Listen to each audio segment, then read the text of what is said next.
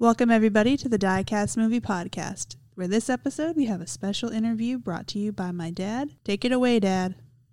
Hello, everybody. Just before we start the, inter- the interview with Carol Ford and Linda Groundwater talking about Bob Crane, um, they wrote Bob Crane, the definitive biography.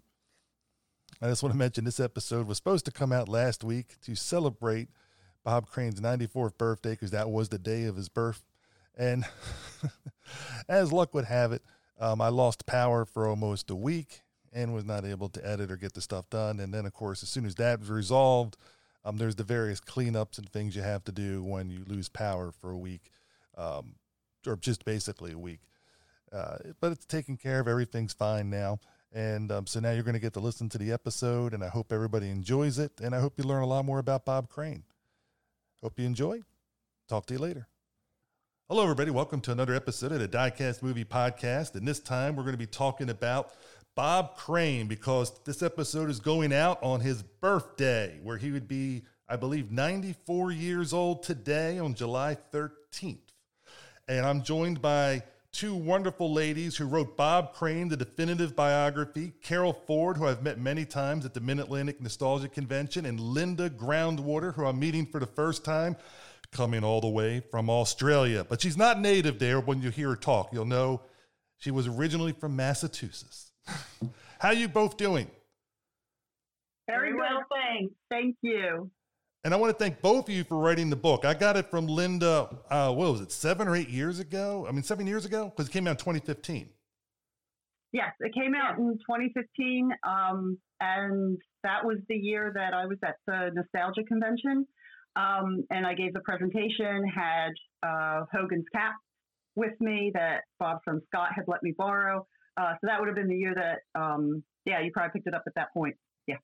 And I remember reading it that year. And for those that want to know about Bob Crane, the, the, the definitive biography, the true story, the real stuff, not just the, the sensationalism of his, like people sensationalize his end, but the real man, the, this book is there. And um, you guys do touch upon it at the very end on on the, that book, but mostly it's focused on his life and how everything he did. And I want to thank both of you for actually putting out such a fine work. Thank you. Thank, thank you. you. It, and it is important to, to remember that Bob did have a whole life, um, because there is so much focus on his death, especially at this time of year, of course, but then even when it comes to his birthday and, you know, and, and his, his death anniversary, they're all fairly close together. And anytime somebody talks about him, they talk about his death. And there was just so much more to Bob than the last moments of his life. Absolutely. And just before we start getting a lot more into Bob Crane, so people understand where each of you guys are coming from, Linda, what, what's your backstory? What led you to go into this area and, and down the road, write the book? So what, what's a little bit about you? A little bit of about Linda. Oh, well, um, the, the, The long story short is uh, I am a, a native New England girl, um, as Bob was a native New Englander, and I was in radio, as Bob was in radio, and uh, and I always enjoyed watching Hogan's Heroes with my dad growing up. Um, and at some point, while I was already living in Australia, and Hogan's Heroes has been running here nonstop since at least the first time I noticed it in two thousand two, it's never gone off the air. Uh, and it was probably running well before then. I watched an episode and I thought, gee, I remembered hearing that Bob Crane had died in a not very nice way, and I couldn't remember anything about it. And so I looked it up on the internet, and all I saw was murder and sex and murder and sex and murder and sex. And oh, in the middle of that was, hey, he played the drums. Hey, he was a big deal in radio. Hey, he did this kind of charity work. And you really had to dig and dig and dig to find that kind of information. And I thought, you know what? This isn't really fair. And the the part of me that just can't handle those things just said, you know what? I'm going to do something about this. And from that point on said, I'm going to start doing, I didn't know what I was going to do. I didn't know how I was going to do it.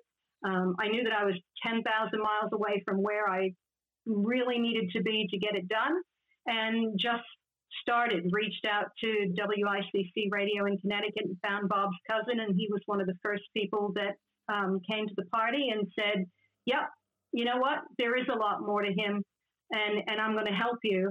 And then I got Carol and Dee, and it just exploded from there. And these ladies just made everything happen. Okay. And, and Carol, what's your backstory and how it got up to where Linda's at? So when I was a kid, so I was not old enough to watch Hogan's Heroes during its first run uh, back in the sixties uh, when it ended in seventy-one. I just been born in sixty-nine, so that wouldn't have been a show I would have been watching as an infant. Um, but in the nineteen eighties, it was playing all the time on our local U H F station, and I was in junior high school and high school, and I just really fell in love with Hogan's Heroes. Um, and back in the eighties, unlike today, where we have information just at the touch of our fingertips by just doing a quick Google search, you didn't have that back in the eighties. And so what I would do is I wanted to learn more about the cast, but p- primarily about Bob Crane, um, because I was just drawn to the whole show and so forth. And so I would go to our county library. My mom and dad would go to the mall. The county library was across the street. They'd go to the mall. They'd drop me off at the library for two hours. I'd sit there and I'd be down in the microfiche um, room, and I'd be like, printing out all, you know, copies of nineteen seventies newspapers and so forth. But it was then that I discovered that Bob had been murdered. And I, I was just fifteen. And I was like, wow, you know, and it was unsolved and nobody knew who did it and why did they do this? And I had no idea what any of this meant. But I just knew that at some point, this was something that I wanted to learn more about. So I started to research even more, which again, in the eighties and nineties, it's not like we have today. And, you know, being a kid, learning then in the late eighties, early nineties, that Bob had been um, what I didn't realize was a sexual addiction at that time. Um, you know, I was really upset by that. And I didn't know how to process that because this is somebody that I had, you know, been a fan of. Um, but then as I got to, you know, learn more and get a little bit older and be a little bit more understanding of people, I thought, well, there's got to be more to his story. So fast forward to the two thousands where we have the internet and Hogan's Heroes listservs are now up and running.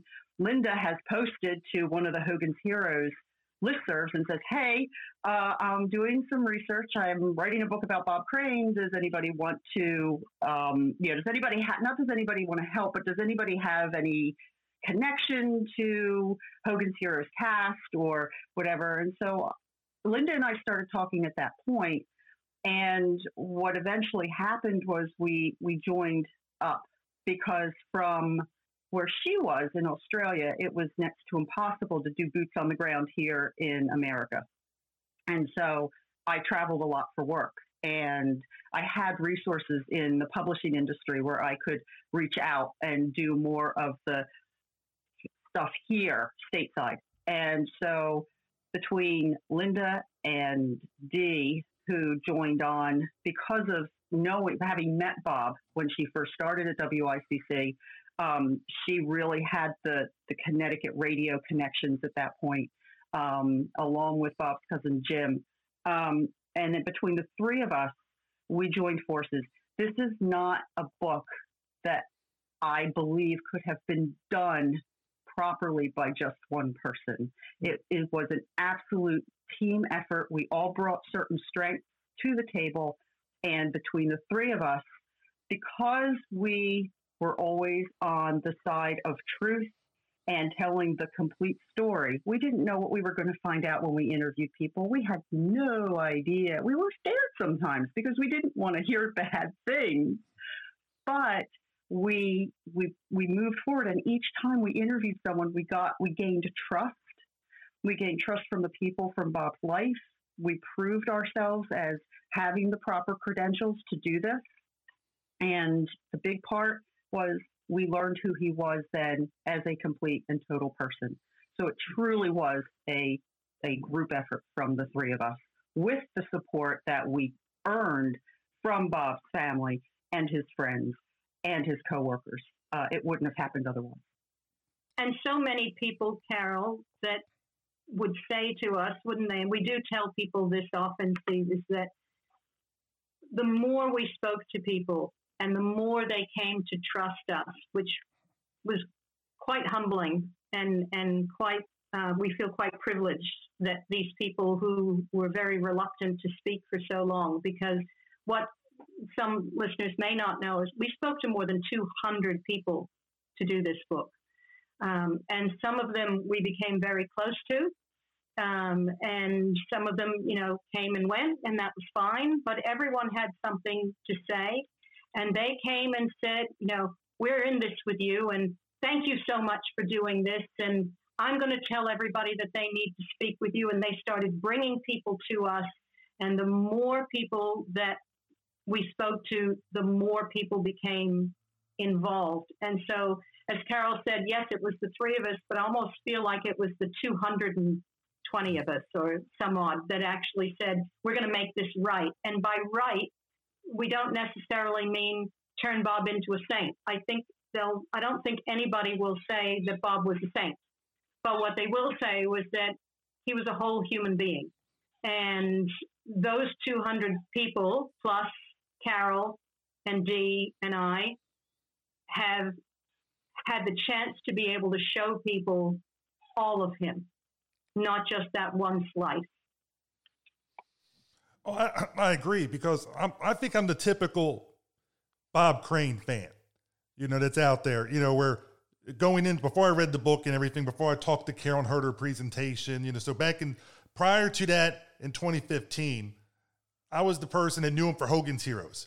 I mean, come on, you know, it's just Colonel Hogan. He, to me, he was just the cool guy. I mean, he was just, I mean, it was Hakim, Captain Kirk. There are certain people you just gravitated to as a young guy, you know, growing up, watching him in reruns all the time. And it was just the way he handled it. I mean, we'll get to Hogan's Heroes later about the concept and how that would probably never fly in the, in, in a million years nowadays today. But back then it worked. And I learned from the book and from her and from you in hindsight with the book, he was a drummer. He was a radio disc jockey. I mean, I didn't know all that stuff. I knew he was in some other movies because I'd seen him in some other movies and things like that. But then I learned also about the Donna Reed show and all these other things. And it's just amazing how he, a lot of people only think of this, and probably listeners that are coming into this episode are focused on, hey, I know him, Colonel Hogan, I'm clicking on it. I want to learn, you know, and, and hear about that. But now you're going to learn he was not a one-trick pony. Yeah. And, uh, you know, we, he's known as Colonel Hogan, but it seems in the public opinion, he is known for three things. He is known for not just Colonel Hogan. He is known for his murder, and he is known for the scandal, the sex scandal that erupted after he had, his body had been found. And so it's, it's Hogan, murder, sex. Uh, and those are the three things, and it's it's a very limited um, uh, view, but that seems to be all people realize of Bob Crane. That's all they they, they know. It's all that they are are fed usually uh, about him, and that there's so much more to him, as you know, Steve. And and listeners, you're about to find out some of that, more more of that. So. Um, I don't know which one of you wants to start first, but give it, give us his um, upbringing and, and what led him into the um, arts. So Bob was born in Waterbury, Connecticut, uh, July thirteenth, Friday the thirteenth in nineteen twenty-eight. And he uh, grew up, even though he was born in Waterbury, he grew up in Stamford, Connecticut. While in high school, he was Um, he was their drummer boy. He played in marching band. He had his own jazz band. They played gigs for the, you know, around town in neighboring towns in Norfolk, uh, or not Norfolk, Norwalk, Connecticut, and Danbury, um, or not Danbury. Um, he, he played in Nambury, uh, and hang on, my cat. Sorry, you can cut that out. He played in neighboring towns from Stamford, Connecticut, um, and really wanted to be a drummer his whole life at that point. Um, he learned drumming by going to the nineteen thirty-nine World's Fair and watching Gene Krupa play. And that was where he just was, that's what I want to do. That's what I want to do. Uh, fast forward to when he graduates in nineteen forty-six, uh, the war is over. Big bands are on their way out. There's no real place for big band music anymore the way it had been during the early forties through nineteen forty-five. And so he's relegated, what he considers relegated, to working as the world's most miserable watch repairman at a little jewelry store in Stanford. And he's not making bad money for being post-war, and, you know, his parents grew up in the Depression, and so it wasn't a bad, bad job, but it wasn't what he wanted to do. And so he starts putting out feelers for radio because in his mind, and rightfully so, it's where he's going to be able to stay close to music. And he is not looking at staying at the jewelry store forever. He they offered it to him when the, when the owner was going to retire. They the owner said, "Hey, I want to give the store to you." And Bob didn't want it, and his dad was really angry because why are you going to give up this opportunity? You're talking about his parents going through the Depression. This would have been, I think, any parent's dream to have their kid be handed, gifted uh, their own business, and he didn't want it. And so eventually he gets the call from W L E A in nineteen fifty to go up to Hornell, New York, and he is... Um, he, he, he's not supported by his dad in that decision. His mom does support him, but he, he goes and he, um, he heads up to W L E A, and I'll let Linda tell that story because she likes that story a whole lot. And it was given, that was one of her stories. So I'll let her, her roll with that one. That is one of my favorite stories, actually. Um, Bob's cousin, Jim, told us this, uh, this story very early on, and it's, It's really a, um, I'll, I'll just say before um, I tell that little tale that um, what Carol said uh, about Bob not wanting to be uh, a watch, you know, in the in the jewelry store watch business forever and turning down something that would appear to have been a, a certain smart thing um, is a pattern, became a pattern for him. He knew what he wanted, and he, but even more than that, he knew what he didn't want. And if he didn't want it and he didn't think it would suit him, he wouldn't do it. Um, and so here we get this call from W L E A in Hornell. And he says, I've got to go down to do this. Uh, and he's he's very excited, and he's a, a you know a young married man. And he's, he's he, I mean, he'd been looking into radio on his honeymoon in the Poconos. He was out doing radio you know interviews and not getting anywhere. So this was something he'd wanted to do for a long time. So the call comes in from Hornell, and he says, gotta go, heads down there in his car. Of course, they're young, and they, they're not wealthy, and he's got this old jalopy, and the thing breaks down midway uh, to the radio station. And he says, I have to make this interview. I don't know how I'm going to get there. And what he does is he hitches a lift on a hay wagon. So here he is, riding along, and his his cousin Jim said, just picture him. He told the story that, you know, he arrived at the radio station, and he's got hay sticking out of his suit, and he probably smells a bit like manure, and he's ready to go, but he's not giving up on this opportunity, and he wants to be in this radio station so much that he sits down and he talks to the fella, and he says, you know, here I am, and here's what I do, and I'm ready to when, and the fella says, great, you've got the job. And he says, wonderful, when do I go on the air? And he says, what are you on the air? We're hiring maintenance guy. You can start tomorrow morning. I'll get your broom. Um, and Bob could have turned around at that moment and said, no, this isn't what I want. But he didn't. He took the maintenance job, and he very quickly ended up on the air anyway. Um, and as Bob said in an, in an interview later on, in his life, much of his radio career um, was actually created by these serendipitous kinds of, of things that um, he could have just said, this isn't happening, I'm not going to do it. Um, but he did, and or, or things that he had no control over. He got a job once because, you know, he was willing to push a broom. He got a radio job once because he didn't drink, so he'd show up on time. He got a radio job once because when they ran the tape, that he had sent in, as we do, you know, you send in air checks. And in those days, of course, it would have been reel to reels. And I remember sending my air check on cassette around to places and whatnot. It ran slowly. So Bob had this smooth, very wide, low voice. And of course, Bob Crane for real could talk really fast and talk way over here. And he did. And when he got there, they went, holy moly, and said, well, you know what? Yeah, have the job anyway, but slow down a little if you can slow down. So he, you know, he had these opportunities to have these jobs, um, partly because of things that had nothing to do with his talents, um, but he used those opportunities to really um, hone his craft and become what really in the true sense was a genius in radio, starting with sitting on a hay wagon, heading off to a station that didn't really want him for what he thought they did. And I think for a lot of people that are in the um, arts, because I've talked to a lot of different actors and actresses and directors and all that stuff, they'll get their start, and you can say it's serendipity, you can say it's luck, but it's also being in the right place at the right time and taking advantage of the opportunity that's there. The door's open a crack, and you're like, okay, I, it's a crack. I can start making that crack a little bigger if I start doing this and that. And and that's the drive that he had. And a, you know, a lot of people that are very successful in the business have that drive. And it's very hard because it's, as you know, like we're trying to get the interviews for the, the book. You know, sometimes you have to, um, it, it takes, it, it could take a year or two or more to get the person where they feel comfortable with saying, hey, I'll let you interview me, because they hear you interviewing people around them and then they're hearing word back. Mm-hmm.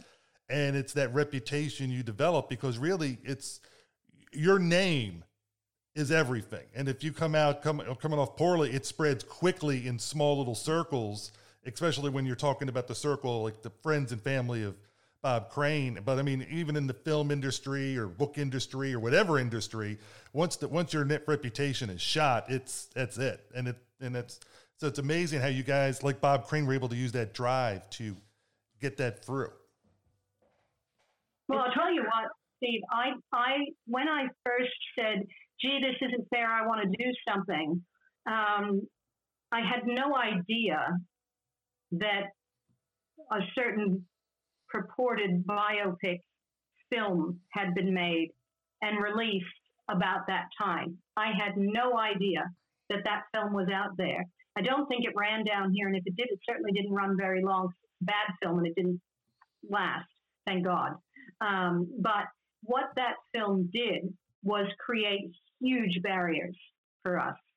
People did not want to speak.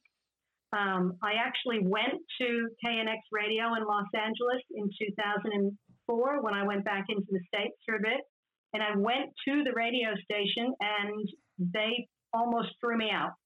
Uh, we don't talk about Bob Crane. We don't we don't deal with him. We don't know anything about Bob Crane. I said, he worked here and was your number one guy for several years. We don't talk about Bob Crane here. You can leave now. And I finally got one person that came downstairs to talk to me for a bit. And thankfully that's changed. And we ended up with a lot of people from K N X who spoke very um, mm-hmm. in-depth and kindly and honestly with us about Bob. But you know, the barriers it put up way back then were extraordinary and scared the heck out of loads of people. Uh, people like Bob Clary, who worked with, with Bob on Hogan's Heroes. It took us five years to get him to give us a single two or three page letter because he didn't want to speak to us, had sworn he'd never speak to anyone, and eventually trusted us just enough to put something in writing and give us that. But years and years of people closing doors uh, because damage had been done. And let me follow that up with, you know, I think it's important for people to realize that that movie was not even intended to be Bob's true story. The director of that film, and we all know what we're talking about, it's Autofocus, uh, in a New York Times article dated September twenty-ninth, two thousand two, Paul Schrader, who directed Autofocus, was quoted, and he says it's his Norman Rockwell moment, and he's joking around, and he says, you know, Carpenter, and he's talking about John Carpenter, who is the man that was, uh, he was always the number one suspect in Bob's murder. He was tried, he was acquitted, but he was always, and to this day, is the person that the police believe murdered Bob. And people think that John Carpenter is was Bob Crane's best friend. Like, like that was his one and only best friend. This is who Bob, this this is his best friend, and that's the way it is. And that's not true at all. Um, and so Schrader admits this, more or less, in this New York Times article. And he says, you know, Carpenter was not as important in Crane's life as he is in the film. It is a distortion. And then he goes on to say, my intent with Autofocus is not to be true or definitive. People's actual lives are not really that interesting. And with Crane, I wanted to get at something meaty. Otherwise, who cares? Would you want to watch a movie about Alan Hale? And I, I wish that those quotes could be, could preface the movie so that everybody who watches it realizes that this movie, while there are bits of truth in it, whereas, yes, Bob worked on Hogan's Heroes, and yes, he was in radio, and yes, he did have uh, a sexual addiction. Um, but there is so much that this movie just bends and twists and, and distorts. And, and people come out of that movie thinking that Bob Crane is the worst human being that ever lived and has, you know, had horns growing up out of his head because he was the devil incarnate. And it's not true. It's not true. Uh, so, yeah, that movie made things very difficult. We worked very, very hard to earn people's trust. Like I had said earlier, earning their trust was a big part of this. Uh, in the Hollywood industry, Arlene Martel, who, um, gosh, she she was, well, she was on Hogan's Heroes as Tiger, but she was really, I mean, she's a, she was on, you know, obviously Star Trek. She, she's been in The Monkees, tons and tons and tons of things. Um, but she was really the first one that took that first step and said, you know, in the Hollywood circuit and said, okay, but I need a, I need a contract. And I remember being up at four in the morning, taking one of my, my contracts from work and kind of like making it work. Um, so like, Linda, like, okay. You need a contract. Don't play it out. Don't like to know about it. It was just basically an agreement to be interviewed, and, and, and a lot of those the folks from Hollywood signed it. And they, and what we did was we, we allowed them to review the portions of the book where they were quoted, because they had been burned so badly in the industry that by allowing them that chance to review those quotes, review their pages, not the whole book, just their, their sections. Uh, Hogan's Heroes director wrote back to me after I sent him a copy of the book. He read it cover to cover, and he said, uh, and I'm paraphrasing because I don't have it in front of me, he just thought it was just such, it was such a beautifully written book. And he really appreciated the opportunity to review his quotes, because that never happens. And that's why, you know, the, mis- the, the misquotes happen all the time, and people don't want to trust, and people don't want to, you know, put their neck out um, because they get burned. And so we were up against a whole lot with that. We recorded every interview we did. And the hours upon countless hours of transcription um, were just mind-boggling or mind-numbing sometimes. Um, and it was really important that if somebody said something that we weren't sure exactly what they meant, we would go back to them. I remember doing this with Stuart Moss. Do you not remember? What do you mean? Oh, please Stuart clarify. Moss. Please elaborate. Please, you know, please tell me more. Um, you know, please explain. We want to understand this. Um, and a good journalist will do that. I mean, I did that on an article I wrote about um, President Biden's stuttering. I, um, you know, I need to understand exactly what this means. You know, please go back and explain this to me. Um, and those people that did that, as Carol said, they just, they were so grateful to be given the opportunity to, I mean, they really were sticking their neck out by speaking with people who'd never published a book before. You know, yes, I had a journalistic background, Yes, Carol worked in publishing. Yes, Dee was in radio. But they didn't know us from a hole in the wall. All they knew was this is what we said we wanted to do, and gosh, hadn't they been burned a thousand times before in the worst ways possible, in ways that hurt them because they ended up inadvertently and unwillingly hurting someone that they loved or cared about. And here's these two or three girls going, hey, it's okay, talk to me. And, and they would just go, oh, I'm not sure about this. And yet they did. But because we gave them that opportunity, they were more than open with us, um, and would say to people, go talk to Linda and Carol. Go go talk to Carol and Linda. Go, go talk to Carol and Linda. Please go, you know, I know who wants to talk to you. I know who can tell you about these things. And it really, for us, just gave us, it allowed us to present that whole picture. Exactly. And um, I, I know what it's like, because when I call people up or contact them to do interviews, they don't know me from anybody, you know, and that kind of stuff. And it's just, you know, you go through, and then I always tell them, like, if they say something that they want to take away later on, just let me know and I'll edit it out, you know, because it's no sense in being, you know, hurtful or whatever, because sometimes we've all misspoke at the spur of the moment. And I know some people out there, like, finally we got the gotcha moment, and they'll run with it to get their clicks and hits and all the other stuff. But yeah, but then you're just, no, to me, you're just a, a person that goes for the, the slime.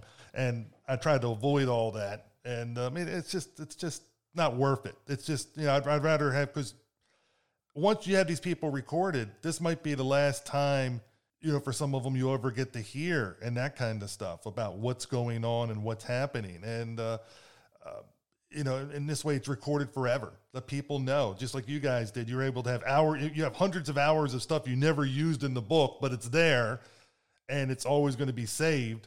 And, you know, maybe one day, you know, um, you'll, you'll put it somewhere where people can archive it and look at it later on as you pass the torch to the next generation of people. But Bob didn't stay in Massachusetts as a D J.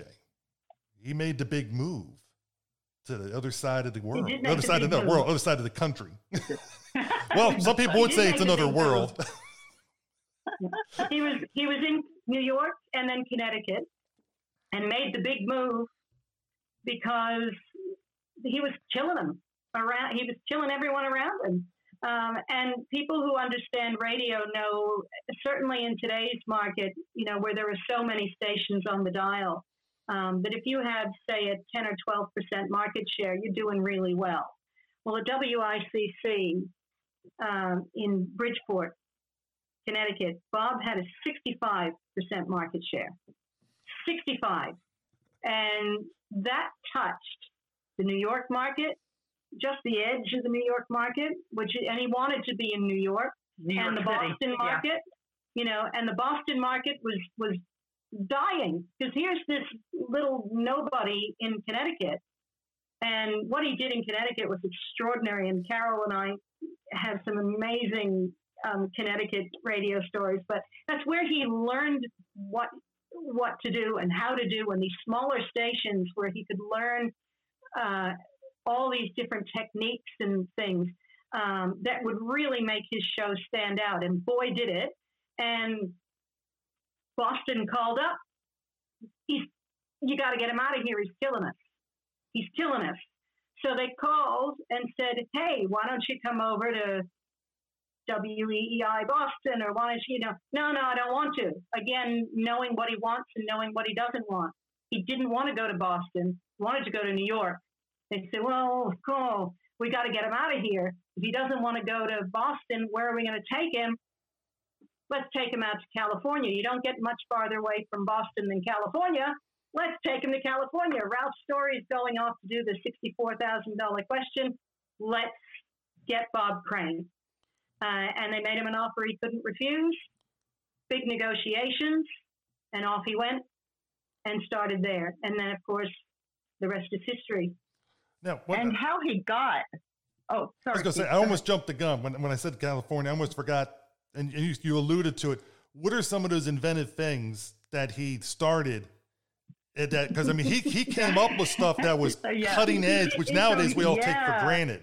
Yeah, he sure did. Well, yeah. He almost got fired, but he did. So he would experiment with, first of all, when he got up to W L E A, I mean, I, Bob would listen to radio all the time. Um, and he was always gleaning um, things that he thought would work in radio. He would, he would keep the things that he thought would work. He would ditch the rest. Even if uh, a radio personality or D J had one thing and everything else was crap, he would keep that one thing. And he kind of like added it to his little box, added it to his little box. So when he gets finally into radio, he gets on the air at W L E A, he starts doing um, sound effects. And Uh, even today, this would be a huge no-no, but he starts what he calls either messing with or enhancing the commercials.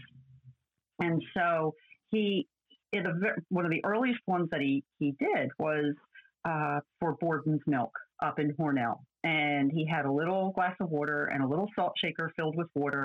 And he would, um, you know, be reading the copy for the ad. And he would say, oh, well, you know, Borden's Milk. The milk is so fresh. We're milking the cow right here in the studio. And he would take the salt shaker and he would dribble some water into the glass of water to make it sound like, you know, we're milking the cow. He's like that. And then he would say, well, the milk is so fresh. Well, the eggs are fresh too. And then he would play a clip from a rate or from a record of a chicken just going, da, da, da, you know, da, da, da, you know, little chicken sound. And it, he just kind of enhanced these ads. And in the beginning, he got some positive feedback. So he continued to do that. And then he thought, well, if I can do sound effects, why not voices? And so he started doing voice impersonations. And I, you know, he, K N X referred to him as K N X's man of a thousand voices.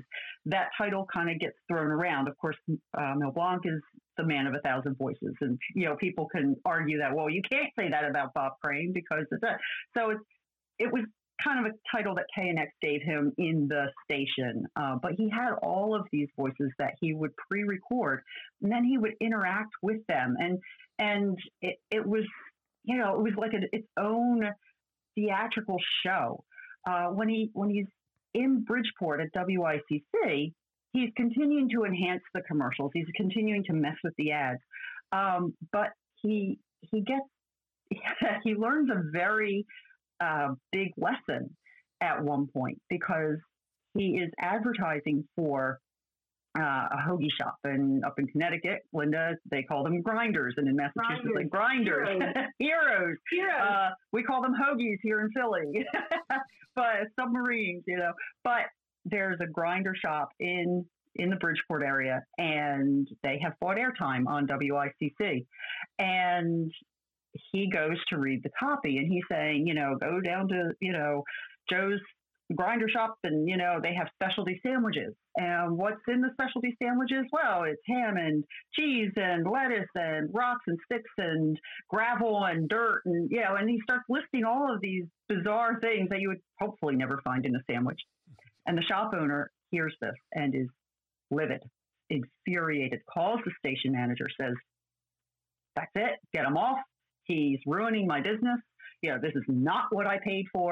You know, get him off the air. Uh, so he gets called down and he's like, he gets chewed out. You know, you can't do that. Not something that, you know, you can be doing or allowed to do. But then an interesting thing happened. Lunchtime comes around and there's a line out the door, down the block, around the corner, because everybody had heard that ad and it was funny. But they wanted to see what this specialty sandwich was all about. Were they really putting rocks and gravel in there? You know, and so while it worked out to his favor, because then, of course, the shop owner called back and said, cancel that. No, no, no, I've never been busier.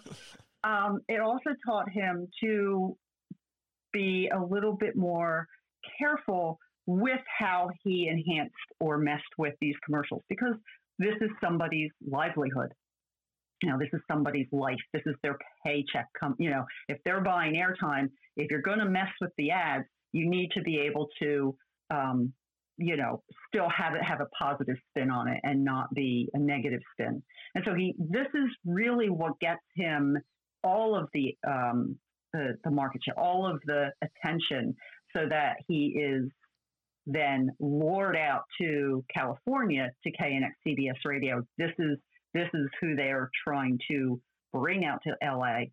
Um, replacing Ralph Story was going to be a big trick because Ralph Story had a very mellow, you know, sounding voice, and he had like a like a history story hour where he would, you know, kind of, you know, just very, you know, lullingly tell people, you know, these stories. Whereas Bob comes in and it's like shattering glass, and you know, it's it's like the alarm clock going off, and people weren't really sure what to make of him for the first year. But then after he got really going, then then it worked out. And, and that's the thing I love about this, learning about Bob Crane with that, because I never knew how much he was tweaking the system, so to speak. And again, nowadays, when I when I grew up listening to radio, you'd hear people do that with certain commercials, and people would pay extra. Oh, I want the D J to augment or do whatever, you know, to, yeah. You know, and now, and now it's the norm, you know, for, and people know it could have a pro con type of thing where they might not sound good, but people remember the name of the place yeah, and they want to go, right. they want to go there. That's, that's right. That's absolutely right. And by the time he got, well, when he was in California, uh, working at, at, uh, K N X, people would have to pay extra for Bob to do that. It became a premium item uh, for Bob to to mess with the ads, or what he'd call mess with the ads, um, by adding coughing sounds to cigarette ads and his mother's laughter and, and voices to some of the other ads, and you know, just forever playing around with all with, with the advertising and with the product. Um, if you wanted Bob Crane to do that, you were going to pay, and they all wanted it. They all wanted made so much money for K N X, so much money. And Linda, when you were going there for the first time and they said, oh, I don't want to talk about Bob, Bob Crane. No, we, we don't.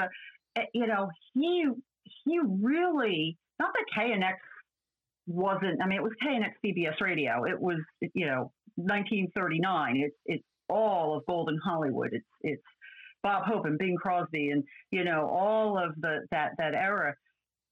But during Bob's era, between his the way he ran his show with the commercials, but then also the celebrity interview component, which came on in the early sixties, around nineteen sixty, sixty-one, through until when he leaves in nineteen sixty-five to go do Hogan's Heroes.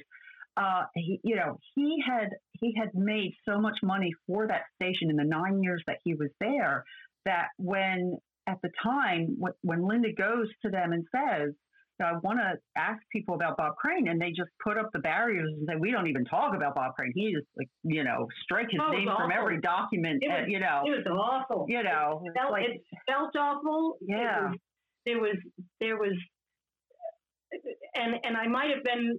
Um, feeling some of this the wrong way, but it's like they were afraid to talk about him. Um, again, it was very shortly after um, Autofocus had come out, and of course, K N X, the, the way that film portrayed Bob, he was awful everywhere, all the time, and so they were probably um, quite fearful that somebody was trying to do some expose uh, or that it would affect them, and K N X was still C B S at that time, and they just were like, no, well, we don't do Bob Crane here. You know, we don't talk about Bob Crane. I mean, it was, I couldn't get into the parking lot, and that's not an exaggeration. That was a, they weren't letting me past that parking lot, and eventually someone let me in the building. I remember one of my friends, Marty Breedlove, who um, was with me in California at the time, she and I just stood out there for a good hour or so, oh, we're just getting in the damn building. Somebody's going to let us in the building, you know. And and to have um, someone who brought that station so much attention and so much fame and so much money, um, just shunned in the way that he was, it was stunning. It was. It just. It really was. There. There were really no words for how we felt when we left that day, um, so that when we finally did get the K N X people who would speak to us, um, really telling whole stories, uh, it was very rewarding to know that, yeah, somebody, you know, there was a story there to, that deserved to be told. They used to bring in advertisers to watch Bob work on air.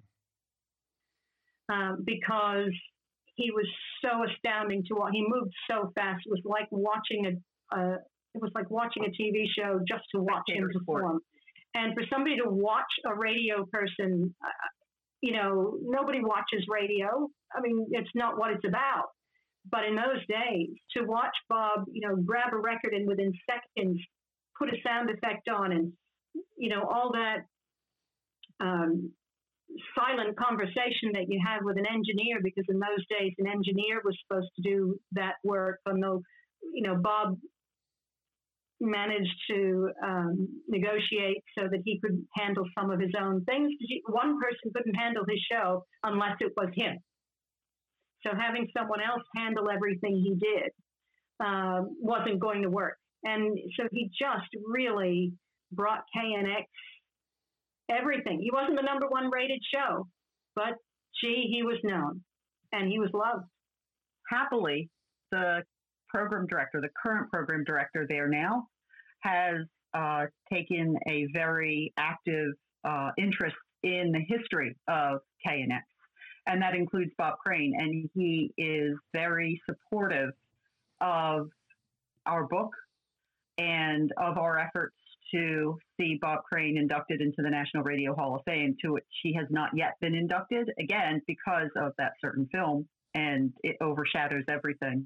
Uh, but Bob's work in radio, Linda, you, you know, we said this on our uh, event, our virtual event from a from last weekend, um, but so many in radio have, have said this. If ever the term genius was used appropriately, it was describing Bob Crane in radio. He was, by all accounts, who knew him in radio, watched him in radio, worked with him in radio. He was a radio genius. So, so far, listeners, we got, we know, excellent drummer. And we know, we know that if anybody wants to look it up, I know you're going to bring it up probably later, that he was also shown his drumming on, I think it was the Johnny Carson show, if I remember correct, right? Uh, several different shows, actually. Uh, we don't have any actual footage of him drumming on Johnny Carson's on, on the Tonight Show, uh, even though uh, I don't know if he actually did, because Johnny Carson was a drummer as well. And there was, a, I think, a little bit of... Um, oh, there was a story. Uh, yeah. There was a bit of a... Of a rivalry there, but but he did drum on lots of different variety shows. Um, you, usually, any show that he went on, he it was kind of a prerequisite. He would say, "Can I can I drum?" And they would usually say, "Sure, sure, sure, sure." So so we have a lot of that up on on uh, our YouTube channel. Vote for Bob Crane on YouTube. Yes, yeah, so, um, so, and yeah. and played drums on the Hogan's Heroes theme song, and cut an album. Yes.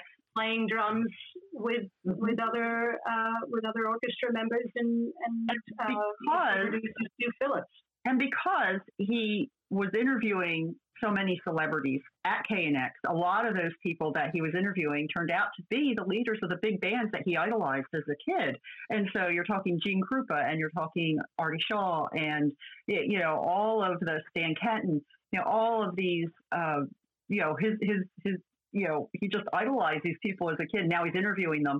And so what ends up happening is after he becomes very famous on Hogan's Heroes and he starts going around the country doing dinner theater, and he's in all these different cities, and the Stan Kenton Orchestra is in Cleveland, Ohio, you know, they say, "Oh, yeah, Bob Crane, come on up and play, play the, you know, Street of Pearls with us," you know, or whatever. And he just jumps right up at the chance. And, you know, and uh, because he recorded everything, which we can get into later.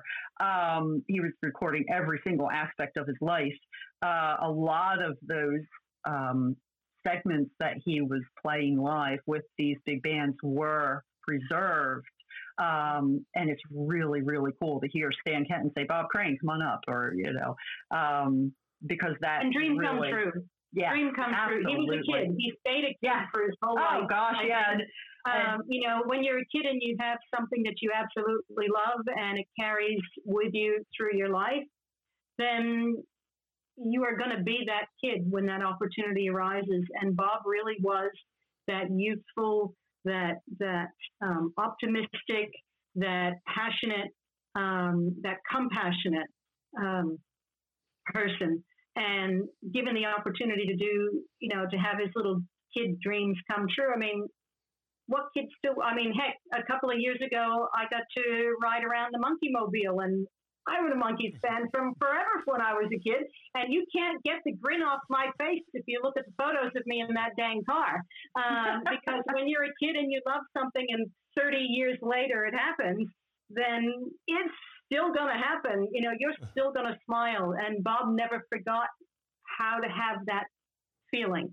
Um, so getting to play drums with, you know, Stan Kenton and, and having a drum battle on air with Gene Krupa, and, you know, these were his dreams, and he did everything he could to make them happen. And I, I can totally understand where he's coming from and where you're coming from, because I'm getting, I'm a lot of people I interview are people I want to know more about, and I grew up watching, and it's just kind of cool when you get to have that, in a sense, a private conversation with them that you share with whoever wants to else listen to it, you know, that kind of thing. But I had, I had a similar experience just recently to your Monkey Mobile, and Carol can attest, she saw this on Facebook recently. I, I, I was a big fan of Land of the Lost, and I got to go in the raft with them and go down the um, waterfall down with them, so to speak. Oh. It's not really the waterfall, but, you know, it's the, it was the photo, but it was just great yeah, meeting people yeah. you grew up with, and you're having fun. I love that photo of you, because you have the photo on the one side, and then you got, uh, you know, the, the little video on the next, and you just look like you are having a blast. I was like, oh, I love this. Well, Bob's son Scott took me to the Batcave from the sixties T V series, and I, I mean, I'm in the Batcave, and you know, and you go to the Batcave, and you go, it's a, it's a three foot high tunnel. What the? How did the car get out of here? You know, and of course the magic of television. But you walk through the thing, and you get to the other side, and you look up and go, Bonanza, Star Trek. Oh my God, where am I? You know, all your all your childhood comes comes true all at all at once. You know, and you don't forget those things. You don't, you don't forget those things. I think I think I you and I I know exactly the smile you had though when you were in uh, you know those, those different things, because Carol can attest. I probably had that same smile, and and she knows what it's like when she goes to places like the Mid-Atlantic, where you get to meet people you um, grew up watching and talk with them, and it's just you know it's just it's just one of those cool experiences. It is such a cool experience, and, and yeah, the Mid-Atlantic Nostalgia Convention provides such a, uh, this is the plug for, for Mid-Atlantic for, but, but it is, it provides, it provides, you know, it's so, it's very laid back. It's not like some of the bigger cons that people will go to, like Comic-Con or whatever. It's very laid back. Uh, the celebrities that Martin Grahams gets for uh, the show every year are, Yeah, they're they're A-listers. They're A-listers, and you know, meeting Loretta Swit, um, Ed Begley Junior Uh, was that one, and, and I talked with him for a little bit. We talked with him briefly. Um, uh, you know, I rem- and what I remember is some of these folks knew Bob, and so when I when I go and I see folks that we either interviewed or that I know knew Bob, uh, I'll give them a copy of the book. And two stand out, and I'll, I'll tell this really quickly. Uh, Ed Begley Junior was one, and he had given us just a, a very um, uh, – he had worked briefly with Bob. Um, but I gave him a copy of, of the book, and he sat there, and he held it in his hand, and he just – he patted it like it was – it was just like a, a precious thing. And, and he said, this, this is good work. And, you know – and then the other person was Dawn Wells. Um, Dawn uh, didn't work with Bob, but of course, being in the industry, they, they of course knew each other. And after Bob had been murdered, I remembered reading that she had been uh, very uh, outspoken about the protection of actors when they travel around the country to doing in doing theater, dinner theater. Because, at t- I mean, we still don't know who killed Bob, but there was this concern early on that it could have been an obsessed fan who had murdered Bob. And where was the protection uh, of the celebrities? Because, you know, let's face it, there really wasn't any. It was, you know, they were just coming out and they were doing a run and, and moving on to the next. Um, and so she had been outspoken after, shortly after the murder that there should be more um, security surrounding actors. Uh, well-known actors when they travel for dinner theater. So when she was at Mid-Atlantic Nostalgia Convention um, the one year, and sadly she passed away from COVID uh, in twenty twenty, Um, but I gave her a copy of the book as well, and we had been talking. And she just, she held it, and she held it like up close to her chest, and she just hugged the book. And she just said, she, her assistant was sitting right there, and she said, I loved him so much. He was such a good person. And she handed the book over to her assistant, and she said, you take good care of this. You make sure that this does not get lost. This is very important.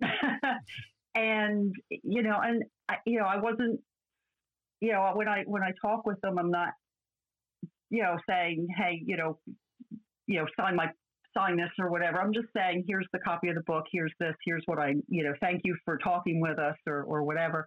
And, um, you know, it, it just, it, it's just really, really, really neat to see these people. It's neat when there is that connection with Bob, uh, and they have such, you know, warm memories of him. And then they appreciate the, the next thing is that they see what we've done, and they appreciate what we've done, and they recognize it. Exactly. And so, so he, he goes to California. I almost feel like this is like the Beverly Hillbillies, you know, you, you know, like he, he got the gold, it goes to, goes to California, Beverly Hills, where he's supposed to He's be. In the hay wagon, maybe. Yeah, the hay wagons, it's, you know, but um, he gets there, and eventually he starts to show up on T V. So how, how did that all come about? How did he start, you know, because obviously he had those connections of interviewing different people, and people knew his radio persona. And he moved up to the next level. I, I mean, I don't know if it's the next level or a different field, so to speak. Bob was always looking for that next thing. He he want, he always was, as, as we've talked about earlier in this uh, podcast, he, and we certainly cover it in the book, he was driven. He was driven, driven, driven. So, you know, he's in radio. He's, he's always going to push that envelope a little bit more, a little bit more. And so when he gets out to Hollywood, of course, the first thing he thinks is, oh, I'm going to be an actor. But K N X says, uh, uh, uh, no, you're not. And they put an acting, a no acting clause inside his contract that he cannot act for five years. Um, he, he was telling in an interview with Del Moore that he thought it was a stupid, and that's how he says it, stupid. It was a stupid clause. And he, he is not allowed to act professionally, but what he does is he does a little bit of community theater. He does a little pilot for uh, a show called Picture Window that never got produced. So he's getting his feelers out. Uh, he's also doing a couple of uh, movies where he just has little bit parts. Um, once the the no acting co- uh, clause is lifted, he does Mantrap in nineteen sixty-one. He does Return to Peyton Place in nineteen sixty-one. Uh, he has a bit part in The New Interns in nineteen sixty-four. Uh, and so a lot of this is coming from his connections of interviewing with the, the celebrities on his K N X show. Um, but really, his big break, and Linda, I'll let you, you take this uh, from here, but his big break is uh, with the Dick Van Dyke Show. And then that leads to Donna Reed. Yes, he, he ended up on the Dick Van Dyke Show in a one-shot uh, called Somebody Has to Play Cleopatra. Um, it is considered one of their, at least one of their top twenty episodes. And of course, the Dick Van Dyke Show is just so beloved. Um, and he plays, and and probably coming as no surprise to anyone, Bob does play drum on that episode.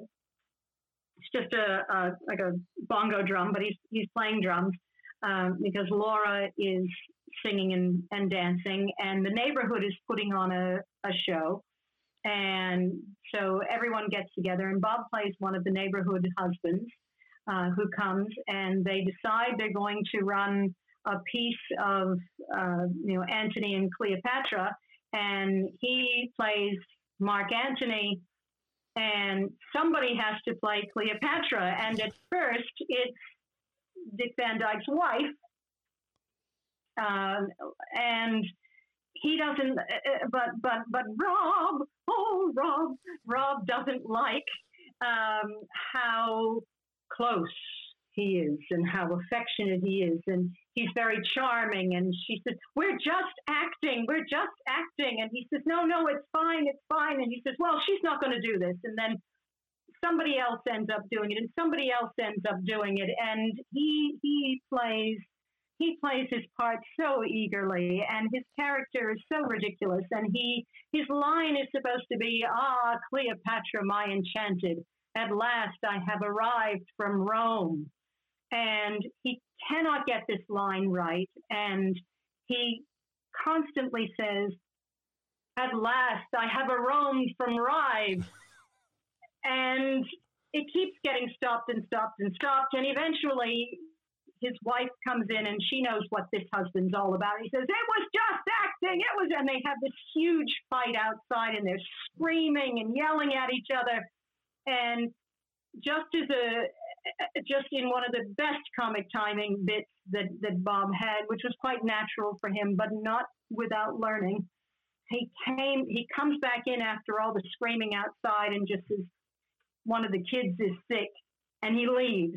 And his appearance on that show as that character gets the attention of Donna Reed, who was already a fan of Bob. She and her husband, Tony, were both fans of, of Bob, and she'd been on his radio show. And they said, we, we need him. And so we went and did a guest spot on the Donna Reed show, and eventually got asked to come back as a supporting character. Uh, and then after a period of time, contrary to what rumors are around as usual, um, he did not get fired from the Donna Reed show. He left the Donna Reed show uh, because it was, you know, husband, wife, happy families, same old, same old, father knows best, leave it to Beaver. You know, all the same, same, same. And he wanted something different. So eventually he left. Um, but the Dick Van Dyke Show really opened up that first big door for him in a role. I mean, that show was extremely popular, got him widely noticed for his acting, um, and led on to bigger and better things. He was offered other shows. He was offered, you know, My Mother the Car, Please Don't Eat the Daisies. Again, Bob saying, I know what I don't want. This is what I don't want. He was offered various roles to be M C and host and whatnot. That's more like radio with visual.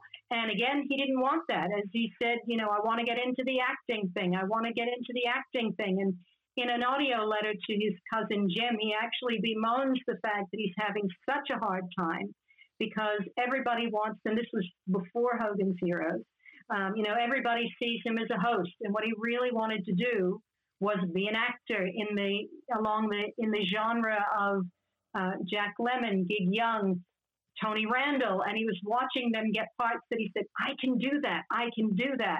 And eventually, he just hit the right sweet spot. Here's something different. Here's Hogan's Heroes. And I guess you can say the rest is history if we're going to get to, but it's just when you when, for listeners that have never seen the show, and and you should see it. If you look at the premise of the show, it's it's like people would be like, what? You know, P O W camp. It's going to be a comedy. It's going to be set during World War Two. You're, you're going to have basically um, a little bit of everything from every country that was participating as P O W, in the P O W side. And I mean, it's not often you get a show with Nazis in World War Two, and you're going to say it's a comedy. It sounds like something from The Producers. You know, in, but it but it just takes off, and we're all talking about today. And uh, I'll let I'll let you ladies um, go and talk about Hogan's Heroes, because this is, I think, it's one of my top ten shows growing up. You know, it's, it's you know it's one of those things you can watch over and over, and just you see an episode on T V. You know, for t- for twenty-five minutes, a half hour. You know, if you take the commercials at like twenty-five minutes, you're just going to be entertained mm-hmm. and happy. Yes. Yes. Yep. Um, so when Bob decides he does not want to do Donna Reed's show anymore, he um, immediately, as Linda had just said, he was being offered all kinds of um, shows, which he turned down. Uh, but then he was told about this um, World War Two comedy. And even he was a bit put off by it. Like, what do you mean, Nazis, comedy? I mean, going back to when Bob was a kid, he had his brother who served in World War Two, was badly injured in World War Two. He had cousins and friends who served in World War Two. So Bob was very supportive of our military, He was very supportive of our veterans. He was very supportive of our former P O Ws. Um, he was very concerned that this could be offensive. He was intrigued by the plot. He was interested in it.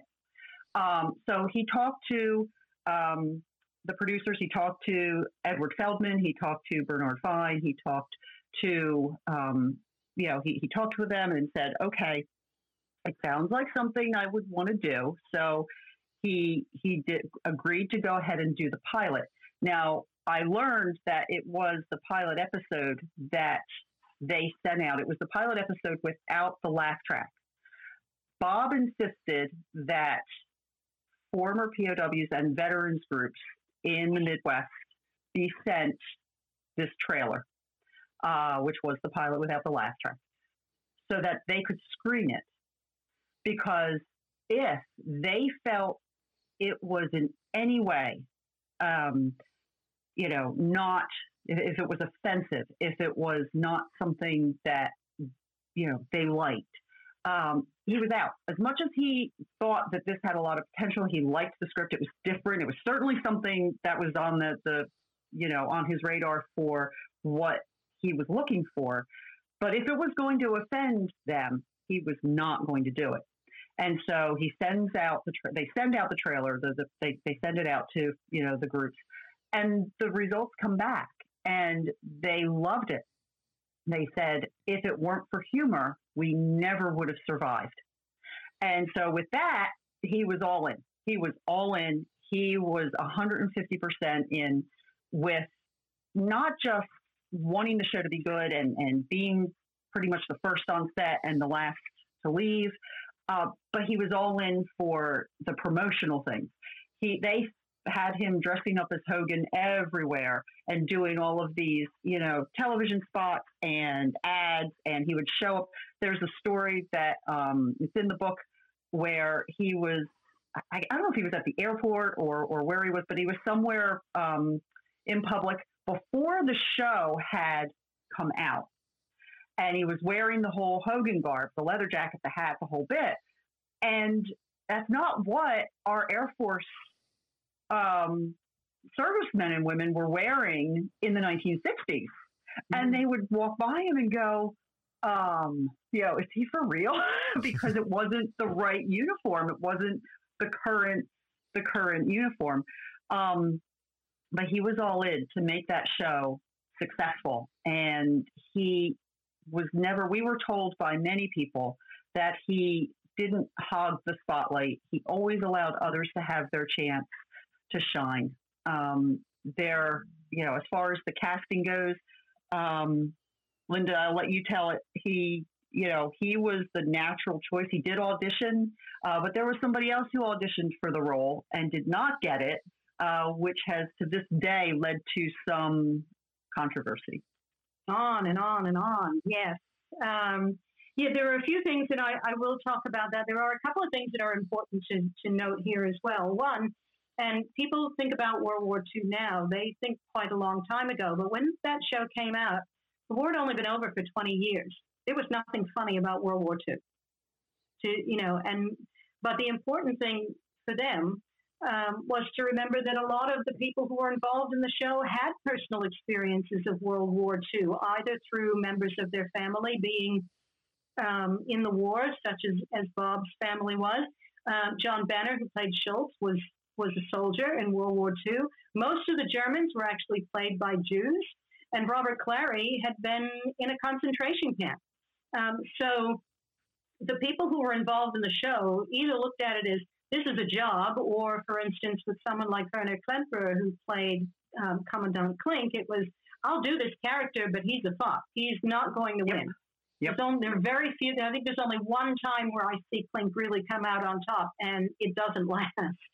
Um, but one of the ads they used to, one of the sayings they used to use when they first advertised this show, and Bob hated this Oh, phrase. he hated um, it. If hated you liked it. World War Two, you'll love Hogan's Heroes. And they're like, whoa. Stan Freberg, this yeah. is a poor yeah. choice.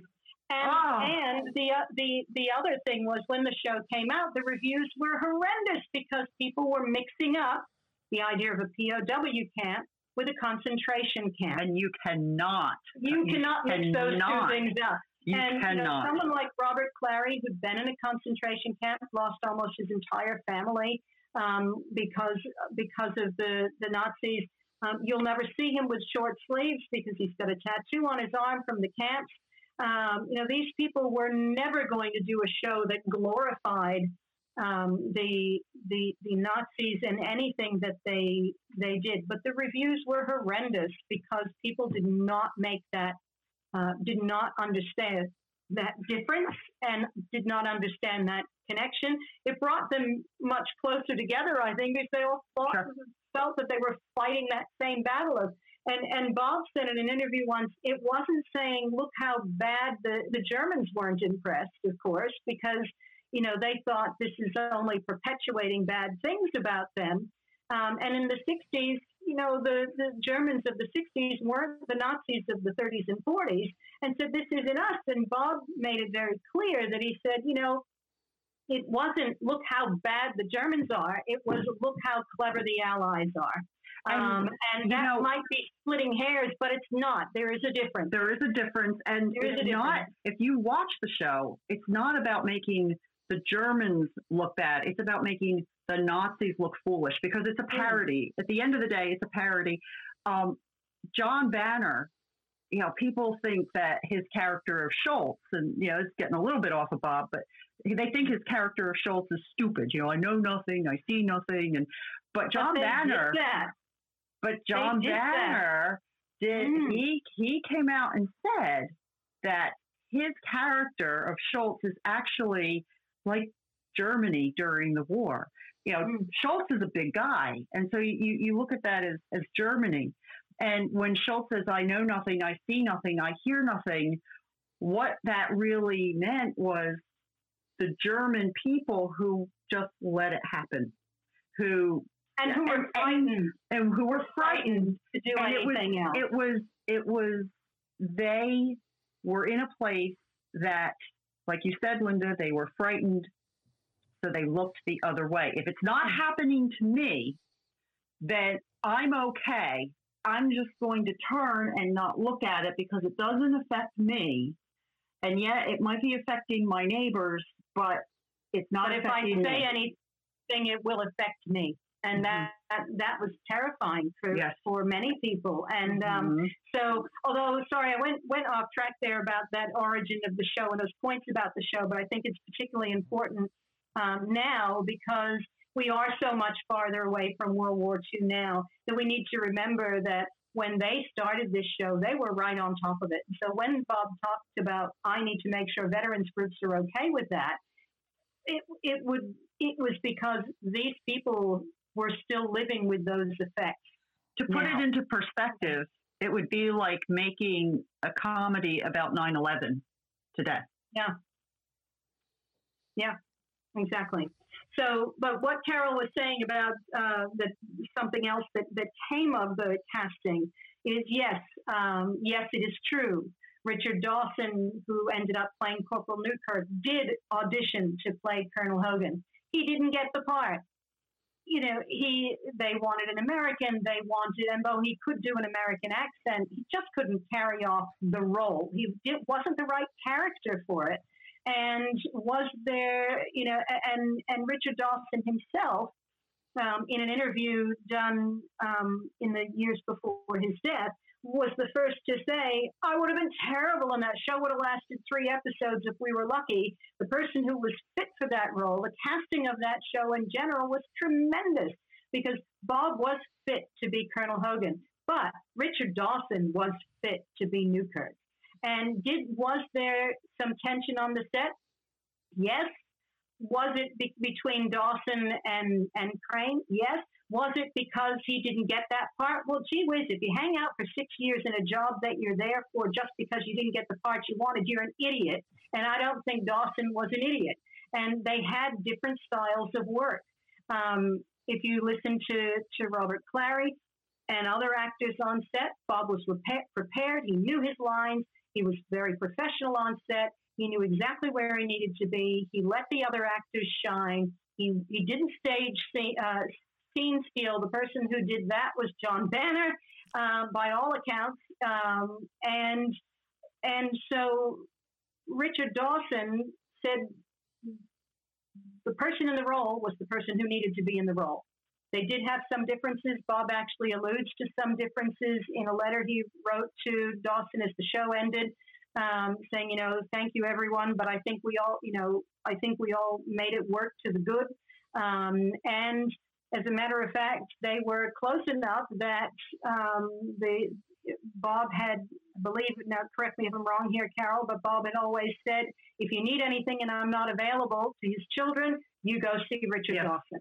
Yep. And and if uh, when Bob continued to be offered roles um, in things that weren't, he didn't feel he wanted, one of those roles, he said, I think you need to talk to Richard Dawson. And that was The Family Feud.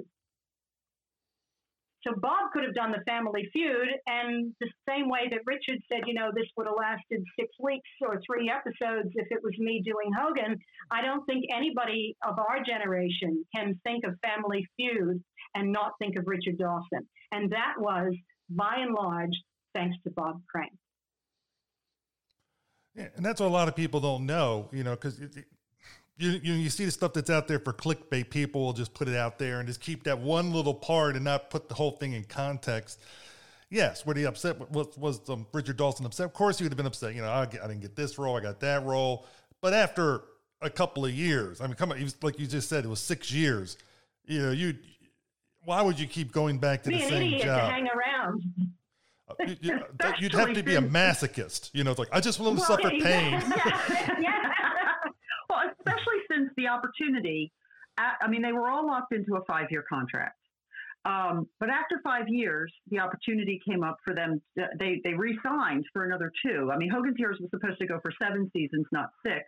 Uh, it was um, unceremoniously canceled uh, at the end of season six due to what is now referred to as the rural purge, where a lot of the shows, primarily on C B S, were just cut to make way for more shows like Archie Bunker and things of those nature, which t- took on the, the um, you know, the the topics of the day rather than, you know, Hogan's Heroes, Gilligan's Island, that sort of thing.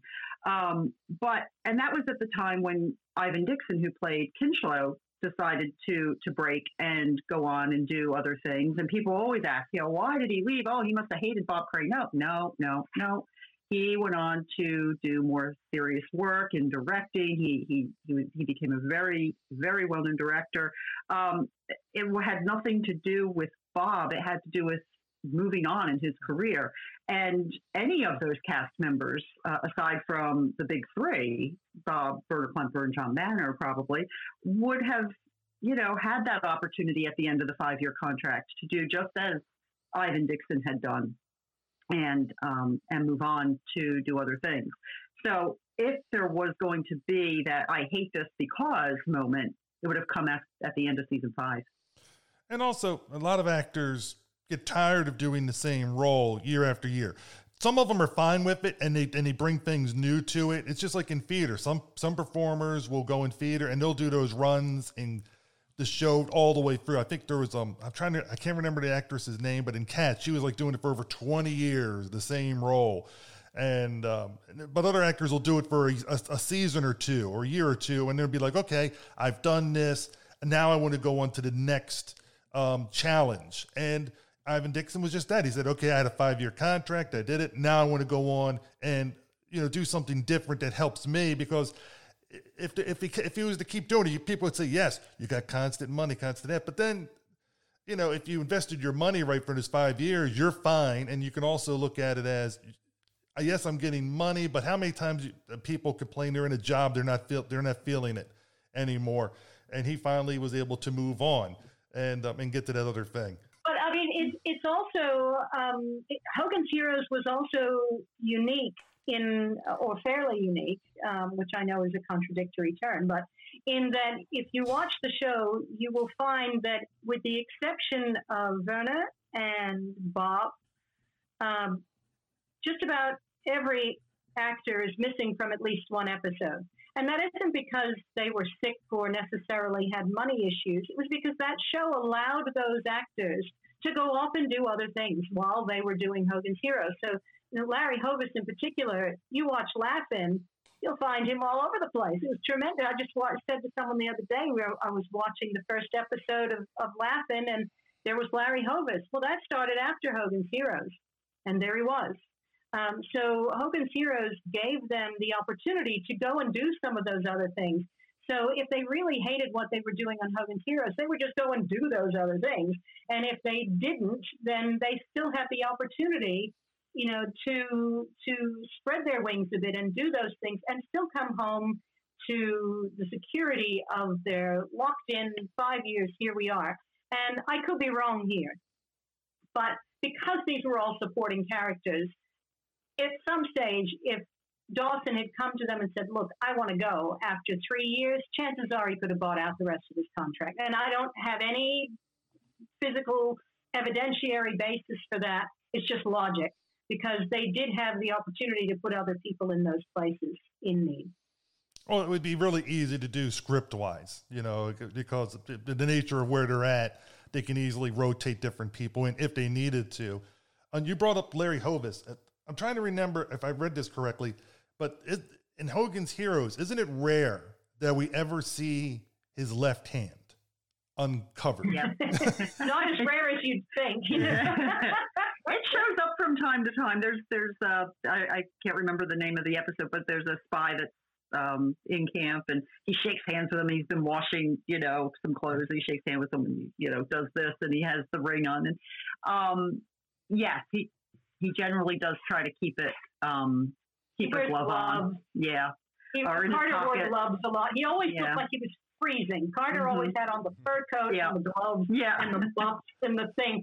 Um, and they just made that a part of his character. Yeah. But he had a wedding ring that he did not take off. And he did not take it off because it was blessed by the Pope, and he promised his wife that he would not take it off.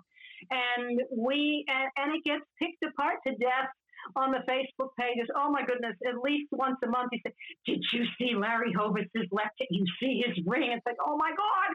And yes, I know that in a, a real P O W camp, he would not have been allowed to have that ring on. Um, however, having said that, in the sixties, people didn't stare that closely at the T V screen and pick those things apart and close and zoom in on those things on their D V R and go back and rerun it and watch it seventeen times to see if they missed someone, you know, giving someone a side eye or whatever. You know, these were just things um, that that were just there. But, you know, yes, he had a, he always, he very often had gloves on or whatnot, but they didn't seem to worry very much. And while we're at it, Carol, let's talk about Bob's German accent. Oh, the German accent. So awful, awful abwehr German accent. Oh, so poor Bob was given the direction to do his German accent um, very poorly. Uh, he actually could do a very good German accent. And if you listen to, going back to radio, Man of a Thousand Voices at K N X, he, he's done German accents uh, as part of his radio show. But because, so, so the directors told him to do it poorly because they thought it would be funnier. Because again, you're looking at this as a parody. It's in the nineteen sixties. They're, you know, they're looking at things to just get that quick laugh. But what it translates to is Bob does not know how to act. He doesn't, oh, he's so terrible, he can't even do this German accent. Um, oh, and it just makes for one more thing that people can pick apart about him, that, you know, he, he didn't know his lines, he flubbed all his lines, he, he you know, couldn't do the accent. Uh, when we get later on um, into the later nineteen seventies, when he does the Love Boat, you know, that role had in the script that he has to break down and cry. Uh, he's acting. He he's not really breaking down and crying as Bob Crane. He's breaking down and crying as the character. But because that Love Boat episode comes out just a few months before his murder, oh my gosh, he can't even hold it together on the set. Well, I can't. Yeah. And so, you know, all of these things are so bizarre that any It, it, it wouldn't even be looked at twice, I don't think, for any other actor. But because and it's Bob Crane. That too, yeah. Carol, I think yeah. um, we look at it now, say, in the eighties, nineties, noughties, tens, whatever, and go, geez, that accent's terrible. Isn't that awful? But maybe in the sixties it was funny. And, you know, it has to yeah, come time from somewhere for context. Sure, absolutely. So you've got, you know, the, the, the directors telling him, do it poorly, make it make it sound goofy, make it sound really silly. You know, you've got Richard Dawson, Larry Hovis, even Ivan Dixon, and um, I don't think Robert Clary did did too much in the way of German accent, but but those three certainly would, you know, put on a, a fairly good German accent. And then you get over to Bob, and it's like, what the heck, you know? and and we would ask, you know, what about that German accent? And that Jerry London, I think, is the one that came right out Jerry, and said it, yeah. and said we told him to. We told him to. And then when you go back and look at, and, and again, everything in context, you go back and you look at his radio work and you listen to some of his clips where he's doing German accents because he's doing, you know, Ludwig von Drake from, you know, the, the, the type character. Um, yeah, you know, and, you know, he's, he's able to do it. He's just been directed to not to do it. And you're going to take direction. You know, you're not going to sit there and argue and say, oh, no, I'm going to do that. I'm gonna do that. You know, it's, he's going to do what he's told to do because the directors told him to do it. I'm going to put a different spin on it than the, the, I think the two of you are looking at. You're looking at it that it was for humor. I'm thinking it humanizes the character, because if you have Bob Crane, if you have Colonel Hogan perfectly be able to pull off a German accent, he's able to do this perfectly, that perfectly. It's almost like he can do too much really well. And it shows that he needs the other guys by having him's accent not be as good. So in a sense, it could be something to not make him as perfect, you know, just to have a little something I, that's off. I'm just throwing it out there. I would agree with that if they mentioned it. Um, because the places that he uses it, if you've watched these shows as many times as we have, and maybe you have. Oh, no, no, um, I, I, I, I, I concede. It, I concede you two oh, have seen this way I mean, more than I have. I, I maybe you have. You know, there are others who do insane things like us. Um, but if if he didn't do the accent well in some of the places where it's really bad, he'd have been shot, you know. So he had to do it well. He had to be larger than life. So I think um, it was really done for the audiences. I mean, they told us it was done for humor. Mm-hmm. There um, are there are a couple of episodes, and the one I'm thinking of right now is the one where, you know, he is Hogan Go Home, uh, where yeah. they're trying to get him home, and and um, he's going to be on the Berlin Express, and mm-hmm. they've already got the bombs planted that are going to blow up the Berlin Express. He's like, do you hear that, guys? I'm going to the Berlin Express. Oh my God, you hear that? I'm going to the Berlin Express, you know, and he kind of loses it a little bit. Um, and, you know, of course, there's all these things that, that you know, prevent them from intercepting that truck because, uh, of course, Colonel Crittenden. Mainly Crittenden, yeah. And, you know, the tree falls the wrong way, and as he, he's like, oh my gosh, you know. But, um, but that, to me, in that episode, um, I remember being hanging out with some Hogan's Heroes fans, gosh, twenty years ago now. And we did the equivalent of a drinking game, only we used M and M's. And it was, you know, with, you know, Schultz says, you know, I know nothing, you eat one M and M. If you eat, if, if Colonel Klink, you know, says Hogan, you eat two, you know, whatever.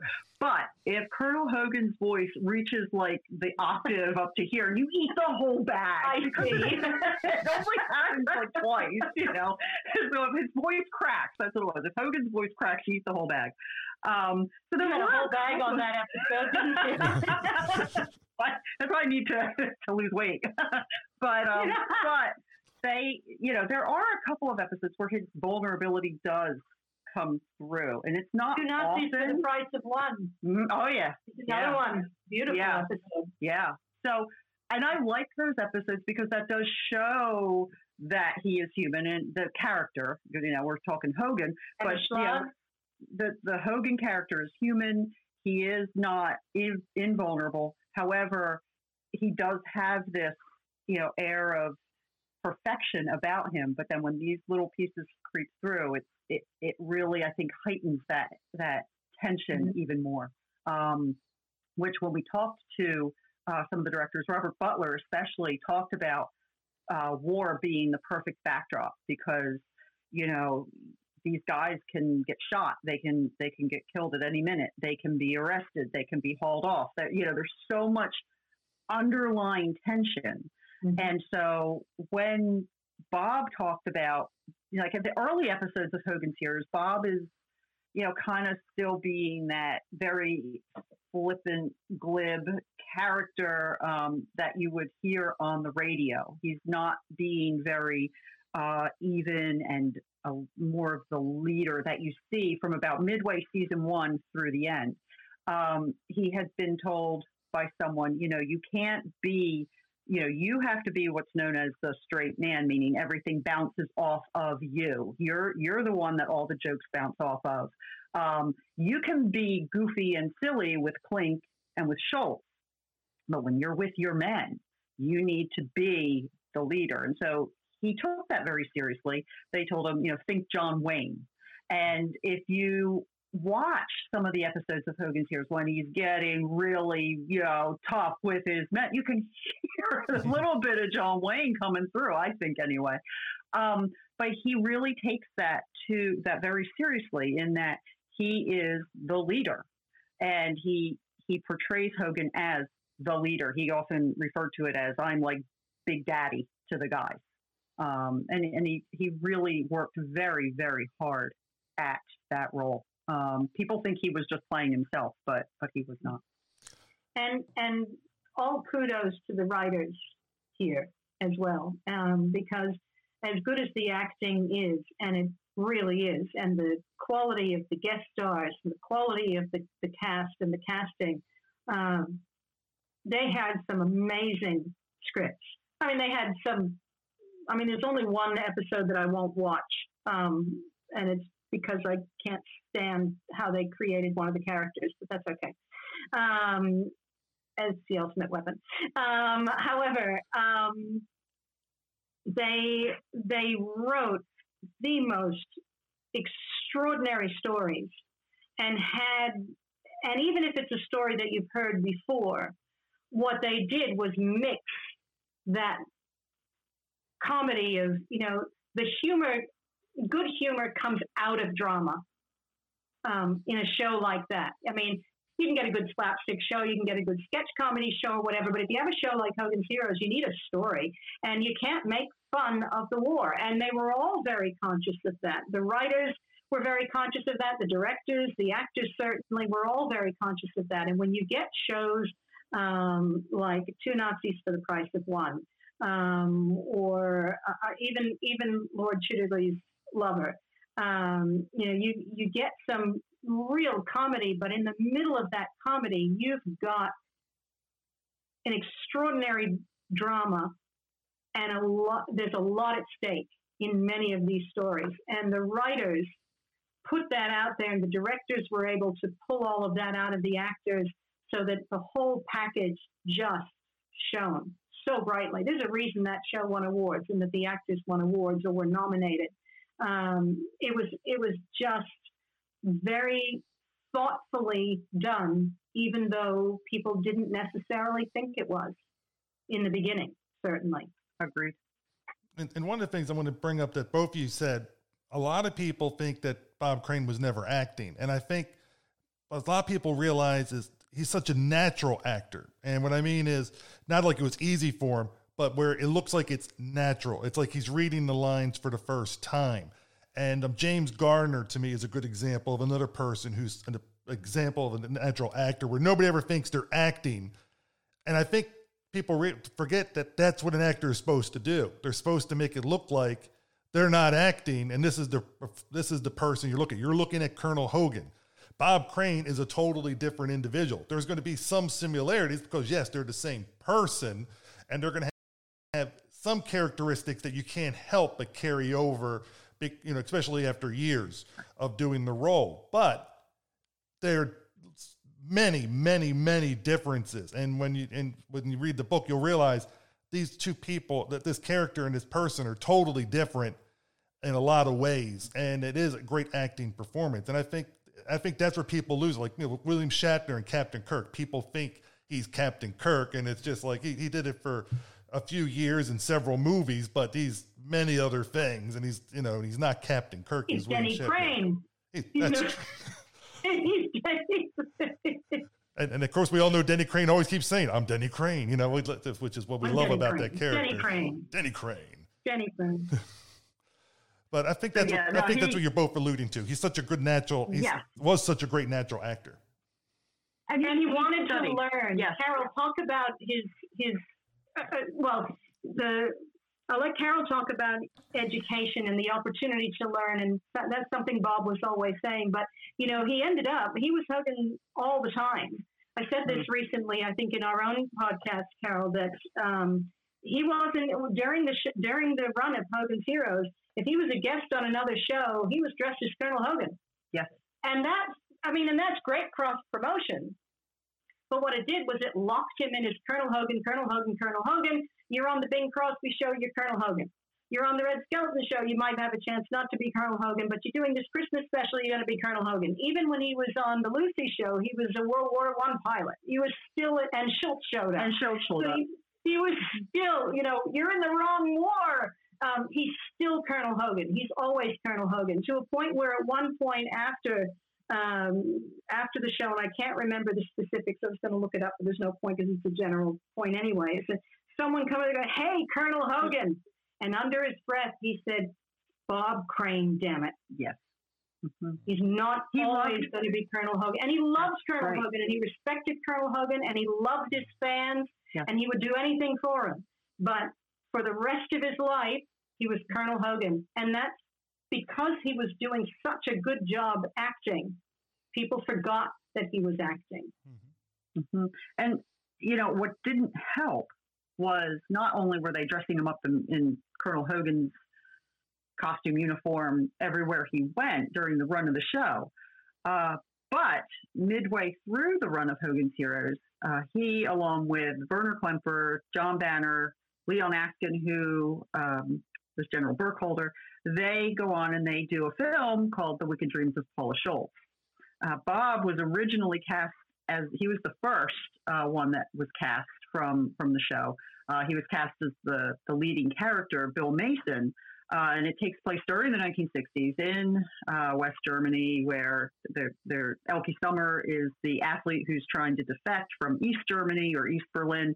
Um, And uh, so Bill Mason, uh, Bob's character is, is, you know, kind of a swindler. He's, you know, on the black market kind of thing. But he ends up, you know, helping her and whatever. And so she pole vaults over the um, the wall. Um, of course, the movie didn't do well in theaters. Um, and a lot, just about everybody just, I mean, Werner Klemperer said, "I won't even watch the thing." It's like, yeah, just, just forget we did it. Um But that did not help, and so what ends up happening is, is when audiences they when audiences went to see the film, they were confused because there's there was so much crossover with the Hogan actors being in the show, which Bob did. He he, he did this with all of good intentions, um, because they were on hiatus. Um, he said to the producers of the film, "Okay, great, you've got me cast in this. Now see how many people from Hogan's Heroes you can get in, because, you know, they need to get paid, they need to eat." Uh, and so Werner Klemperer and John Banner and Leon Askin took took them up on it. You know, it was a job, a paying, paying job. Um, but it had the opposite effect of uh, confusion. So so you have that film, uh, which, you know, we talked with, with uh, Maureen Arthur, uh, who just loved making the film with Bob and had nothing but good things to say uh, about the production of the film. Um, but I love her so much. Yeah, yeah. Uh, but as far as um, Bob being Hogan, that that was, you know, he was typecast almost immediately out of the box. Now, prior to Hogan's Heroes, he was um, studying to become a better actor. So he's been on Dick Van Dyke with his one uh, guest appearance. He's been on the Donna Reed show. Donna Reed took Bob under her wing um, quite a bit, and she really coached him uh, on the set of, of the Donna Reed show. And there isn't anybody who would deny that Donna Reed is, you know, partly responsible for Bob's success, because she really did uh, bring him, you know, around into the, the acting world, um, she turned him on to taking a course with Stella Adler, um, which we've seen his uh, Stella Adler notebook, which, you know, I mean, people people don't realize the the um, the depth to which Bob was going to try to better himself in his craft. Uh, they think he was a one-hit wonder on Hogan's Heroes, and then after Hogan's Heroes, did little little things. Um, but that's not really the case. And so, you know, reading through his notebook, um, it, it's it's really interesting to see how hard he was working uh, to become a successful actor.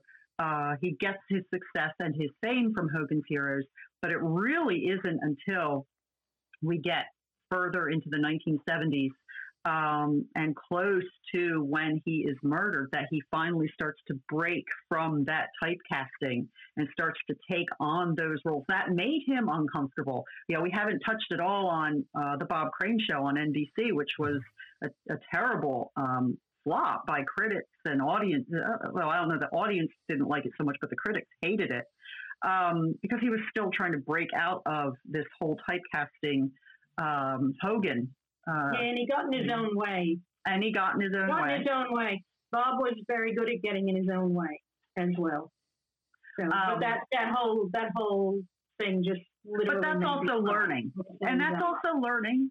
And, you know, as we move closer to the nineteen eighties, uh, somebody recently commented on one of our posts on um, one of the Facebook posts we had up this week uh, that if Bob had lived into the eighties, the nineteen eighties sitcoms, they were how many of them were ensemble casts? I mean, you have Night Court, you have Cheers, you have Murphy Brown, you have, you know, you have all of these ensemble casts that are rich for the type of humor that Bob would have just excelled in. Would he have been a director? Would he have been an actor? Um, you know, it, there was so much opportunity, and he was heading in that direction. Um, you know, will would he have ever, you know, broken free of that sexual addiction? He was seeking help for it, uh, professional help for it. Uh, Linda and I, indeed, we like to think that he would, because everything he put his mind to, he he succeeded in. Um, but had he done that, had he put his mind to it and moved on into the eighties, the eighties would have been his decade for a comeback, I think. I agree with you. And now there's, you brought up The Wicked Dreams of Paula Schultz, but he also did a couple other movies I wanted to bring up, because we do talk about the movies a little bit on this podcast, being it's in the title. Right? uh, Super Dad. Yes. How, how did he enjoy doing it and, and being that, being the dad and Super Dad? He had quite an experience doing Super Dad. Um, Bob was, Super Dad was, you know, your typical Disney doofus dad, tries to fit in with his daughter's life, doesn't approve of the daughter's boyfriend. Um, that is actually where he ended up doing some work with Ed Begley Junior Um, as one of the surfer dudes, um, Kurt Russell, young Kurt Russell, and Barbara Rush. Um, Joe Flynn from McHale's Navy. Uh, but um, he was not the first choice for that film. Gig Young was the first choice for that film. And after they had some differences, um, Gig was fired. And they said, we need someone. And they said, Bob Crane. And for, for anything that he had going for him or not going for him, Bob had a likability factor um, that was retained even when he wasn't on the air. So the chance to have Bob in a Disney film doing a, a role is, you know, spot on, let's grab him. And again, according to those who worked with him, very professional on set, um, very, uh, very prepared, um, considering how quickly he had to come in. Dick Van Patten, actually, it was his bestie in that, wasn't he? Um, yeah. Said that Bob was a real man's man, that he was a real, uh, a real pleasure to work with. And Bob yeah. himself, Um, you know, it it was a bit more of the, you know, Disney, it, it was right in line with the other kinds of Disney work that was going on at that time, you know, Herbie and whatnot, those kinds of, of films and haunts and all that. Shaggy D A. Shaggy D A, you know, my uh, Monkey's Uncle and all those. Um, and all of those, they so typical Disney fare, which is really not Bob's joyful place to be. Um, but it was work, and he was a man who had alimony to pay, and he had kids to raise, and a wife, and a and a young, young, very young son. Um, Scotty was under two at that stage, um, and he and he was grateful um, to have the work, and it was another way of moving into into film. He really put himself into it. Um, it was a very physical role for him. Um, he's not a very physical guy. Um, you know, he had to. He said he tried jet skiing. Um, was it jet skiing and something else? And he hurts himself. He keeps hurting himself. Yeah. It's just makes it, you know. And even on the set of the film, uh, you know, he was. He said, you know, I was limping at some stage. Said, oh, you're doing that great. He said, yeah, wonderful. I'm really limping here. I've hurt myself doing it. Can we just stop for a minute? Um, and he, but he was he was grateful to do it. And he went out and he did the interviews. And he thought this is a chance to do some real work. And thought that there would be more to it. And and in the end, there wasn't much. Um, But um, it, it wasn't an extraordinary, you know, outstanding film. It's not one that people often remember. I mean, you think of seventies Disney, and you do think of, like, you know, Herbie the Love Bug and the Shaggy D A and the Monkey's Uncle, and, you know, you think of those, uh, the Computer Wore Tennis Shoes, and um, you do think of those classic classics. It didn't become a classic classic, um, but it is certainly standard Disney, enjoyable to watch. Um, and he was glad to have the work. So he, he um, as soon as they said, would you, he went, yes. They didn't even get the words out of, you know, would you do this? It was, would you? Yep, thank you very much. Off we go, back into film. Um, Bob just wanted to work. And he did see, and I believe it was Dick Van Patten who said this, and I think also um, Ted Lange from The Love Boat said same thing. He looked, this is a job. You know, Bob... Bob had ego the way every actor has some ego. You got to, I mean, and I'm an actor and I've got some ego. You got to think you're good at it or you're not going to stand up there and do it. But he didn't let his ego, it was a healthier ego. It wasn't an I am the star and I want green towels only and I would like you to separate my M and M's by color. And, you know, and Bob didn't drink and he didn't smoke and he worked. He worked and he played the drums. And if you gave him work, he was going to take that work and do the very best he could with it. And as an actor's actor, which is what some have called him, whether he had limited success outside of particular roles or not, he would take what he was given and follow direction and do what he was told. And if he made suggestions, they would be minor. Um, if they were things he was, wasn't familiar with, the Bob Crane Show certainly was an exception to that. We know how that turned out. Um, but he wanted to work. And so having the chance to work in such a huge franchise such as Disney um, was something he was going to grab onto with both hands. And there is actually a fairly long interview um, recorded um, where he, he goes into great detail uh, about it. And he was happy to do it. Happy to do it. And one, I know the other film I wanted to bring up was Gus. I know he has a small role, but I love Gus. Yeah. You know, it hit me at the rate, you know, I was, I was like seven or eight years old when I saw Gus. And I mean, Don Knotts, you know, the, the donkey that can just kick balls forever.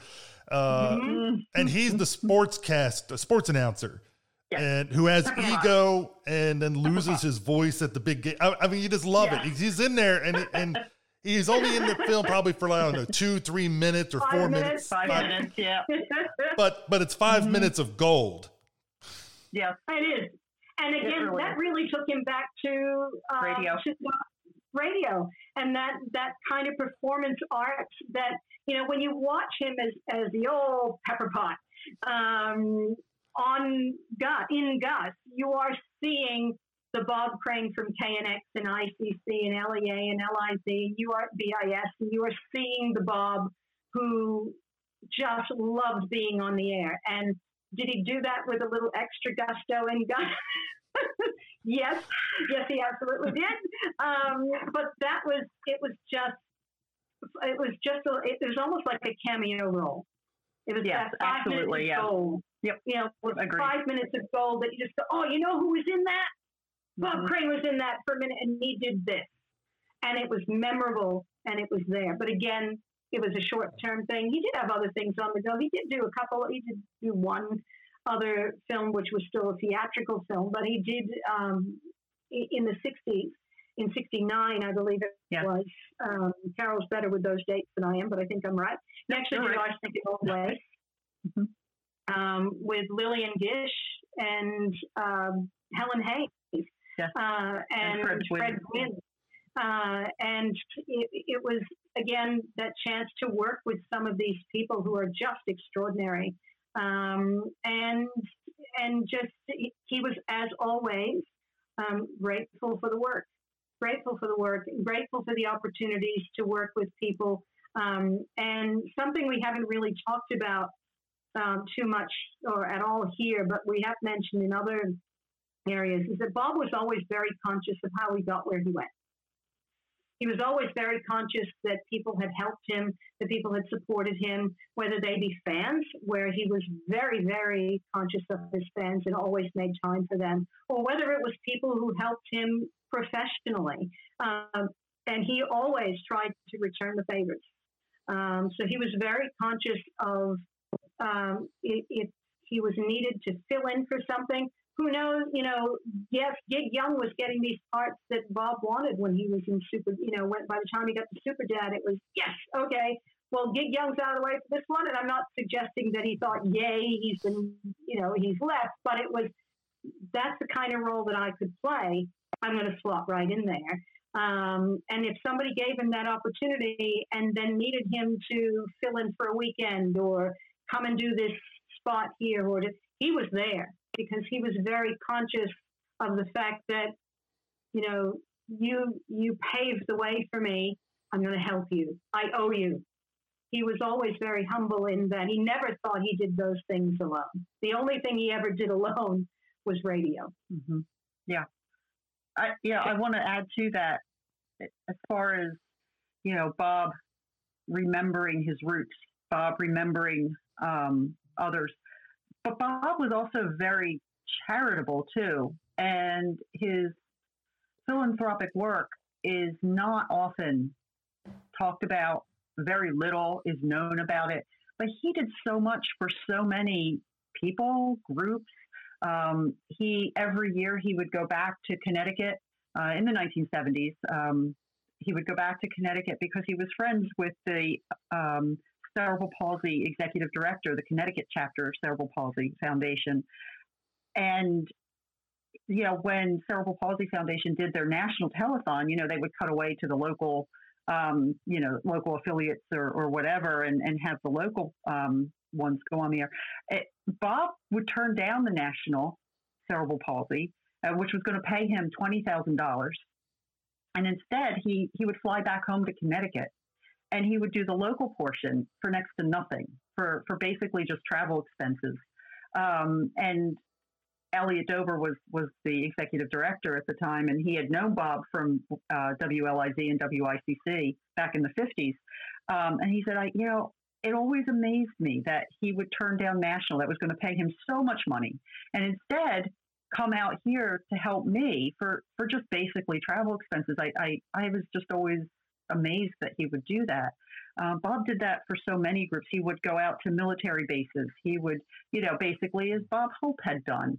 Um, you hear all about Bob Hope, which is great. Great that Bob Hope and other others do that. Uh, but Bob Crane did it too. And he would talk at P O W, former P O W uh, conventions. And he did, uh, you know, American Lung Association and uh, Arthritis Foundation. And I, I just, the list goes on and on of all the different charities that he would donate his time to. Another one was the Armed Forces Radio Network, where in nineteen sixty-eight and sixty-nine, he donated hours upon hours of his time just cutting these records, like, you know, Good Morning Vietnam. You know, they cut the records and they would send them over for, you know, our troops over in Vietnam to listen to. And yes, they would have, um, you know, the D Js over there playing, as you would see uh, in the film. But But he, they also had the records, and the records had to come from somewhere. And so Bob would donate all of this time sitting in the studio, recording, recording, recording all of these albums to send over for our troops.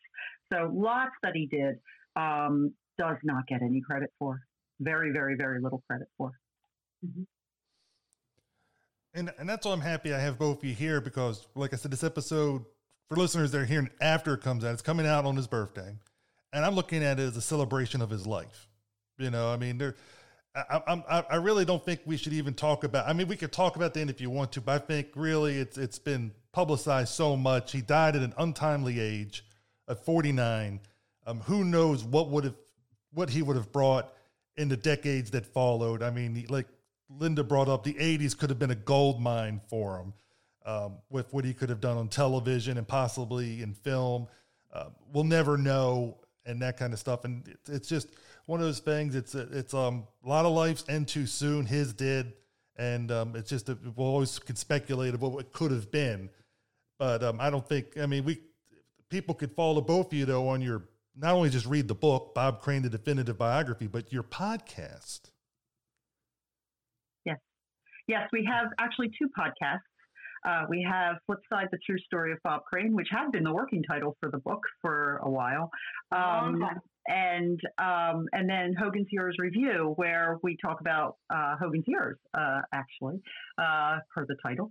And uh, we are very, very busy with work and all kinds of things. So we don't record as much as we would like, but we, the, the podcasts are still there. We do still, when we get our uh, times um, together where we can, um, you know, record, uh, because as you know, Steve, it's not just recording, it's also post-production, which takes some time as well. Um, so it's, there's a lot that goes into it. We're, you know, but we do have them. We do love doing them. Uh, the one thing that I will say about, um, you know, the the end of his life. Uh, people think that we gloss over it. We don't know about it. We're uneducated about it. We don't understand it. We are trying to make Bob look like a saint. Uh, all of all of that. Uh, to answer all of those assumptions, no, that is not true. We do know all about it. We do probably know, um, have a deeper understanding of it. Neither Linda nor I are, are psychologists, uh, but we did talk to psychologists about this particular addiction. We also talked at length with um, the man who had been helping Bob, a counselor. Uh, both in, he was an ordained minister and um, an addiction counselor.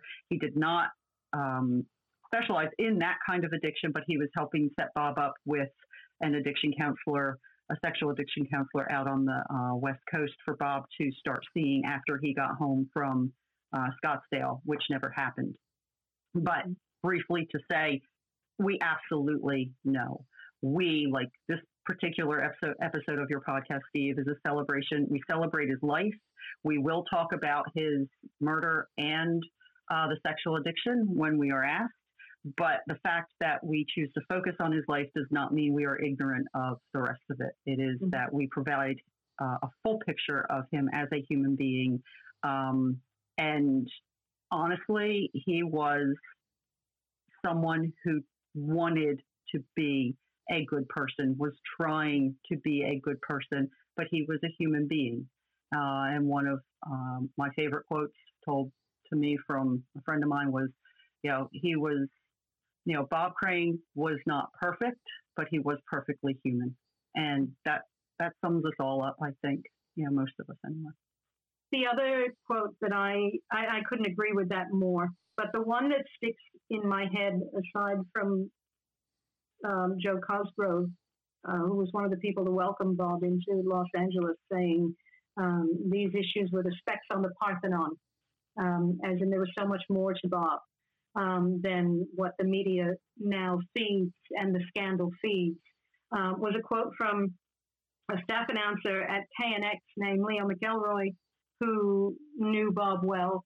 Um, and I'm going to quote him directly because I think it just perfectly sums up Um, exactly what we aim to do um, with this book. Um, and by focusing on his life instead of his death, and that is this. Bob was kind. He was kind to those he worked with. He was kind to those he knew. There were many sides to Bob, and not all were bad. And I don't think anybody said it any better. I agree. And listeners, just so you know, I'm the one who made the decision to not bring up the other stuff because if I'm interviewing somebody, I would not go that that path if I, was, if I knew the person I was interviewing had something that came up unless they wanted me to and that kind of stuff. And that's just not the way I focus on the work and the other stuff that we want to learn more about. So that was a decision made by me and not by Carol or Linda. They did not know until I said to them at that point that we weren't going to talk about that. We don't shy away from it, but we're just so sick of hearing about it. It's just so nice to hear about the rest of it. None of us can say that every single thing we've done in our life we would love the world to know about. And Bob didn't have the chance to hide anything. In the end, everything was exposed because of how he died. So it is so nice and refreshing to just say, this is who the whole person was. So thank you for wanting to focus on the person, not the scandal. Yes, I second that. Well, you're welcome. And thank you both for j- taking the time out to um, talk to me for a couple hours about Bob Crane. And, uh, and, and really, I think for listeners that are getting this, you're, you're really learning a lot more about what he did, who he was, and everything about him. We just touched a small fraction of what's in the book, and I'm sure what's on your podcast. So it's like you can seek out both things and really start to get a better idea of the research that both you did and, and hear all these different stories. And I know people say sometimes you'll have people with conflicting stories. It's just like when I interview different people that were all in the same movie, and one person were each person, I can, I can talk to four people about the same movie, the same scene or whatever, and they'll come up with four different versions. Each one of them is true to their point of view because that's the way they felt about it. So, you know, so if there is a conflicting yeah. story, that, that, that person's story is true. It's just in the way they perceived it and how they processed the information. So it's, it, it, it's, it's not like it's, it's the Bible, but it's as close as you're going to get to a Bible on Bob Crane. I'll say too, that, you know, when we talked to hundreds of people, it was nice and refreshing to hear what, like Arlene Martel said, corroborated with what Cynthia Lynn said, corroborated oh, yeah. with what, you know, this person said, and this person, like it, it turned into, like in the beginning we were, yeah, nervous, like I had said earlier, about what we were going to learn, but then it turned into, you know, everybody just had so much good to say. They couldn't, they, they just, it, it was like, like an avalanche of so much good and so much corroboration uh, from one to the next, to the next, to the next, from all the way back to his early days in Connecticut and in school, all of his school friends, all the way through to the night he died. The corroboration of him as being a good person always was shining through. Um, and to add to that, too, Carol, is that I is the importance of people understanding that we didn't leave out anything that was unpleasant. As in, we didn't say, we're going to make this book to show people that Bob Crane was a beautiful human being. We said, we're going to write a book to tell people who he was. And we... I mean, it got to the point where we were changing things when we were in the final editing stage. Somebody else would come forward and say, hey, I have something to say. I mean, oh, God, okay, let me talk to you. Um, you know, we talked to as many people as we could. There were people that said no to us and continued to say no to us. And if we had a chance to, you know, put another edition of this book, we would go back to them again and still say, would you please talk to me? And if they said no, that would be fine, but... You know, there were people who had some dissenting opinions. They were rare, but they were there, and we sought clarification and elaboration, and where we could get it, we included it. So we didn't, um, you know, some, some people have criticized our book saying, oh, you're just saying how wonderful Bob was. It's like, well, I'm not saying it, but these two hundred people are saying it, and they're not saying that he was perfect, and we didn't hide anyone. We we we used everyone that we spoke to. Everyone we spoke to is in that book somewhere. Everyone. Um, and the idea that um, we chose to leave out parts of who he was is just simply not valid. We wanted a whole picture. And no one is a perfect saint. But we had friends who, you know, wanted to give us all the saintly stories. And we had interviews. I remember particularly when we spoke with Gary Owen. Um, what a joy that was for me. Um, but when we started that interview, um, as many people did, they would say, I'll talk to you about anything, but I'm not going to talk about that. And that's exactly how they phrased it. Not going to talk about that. Most people didn't know about that. All they knew was the person that they dealt with from day to day to day, and the person they knew is the person that we present in the book.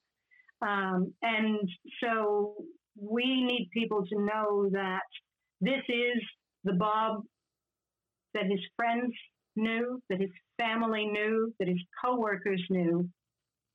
And as much as we could get into the Bob that Bob knew, that's in there. Um, but we hid nothing. We left out nothing. Um, we didn't intend to turn him into a saint.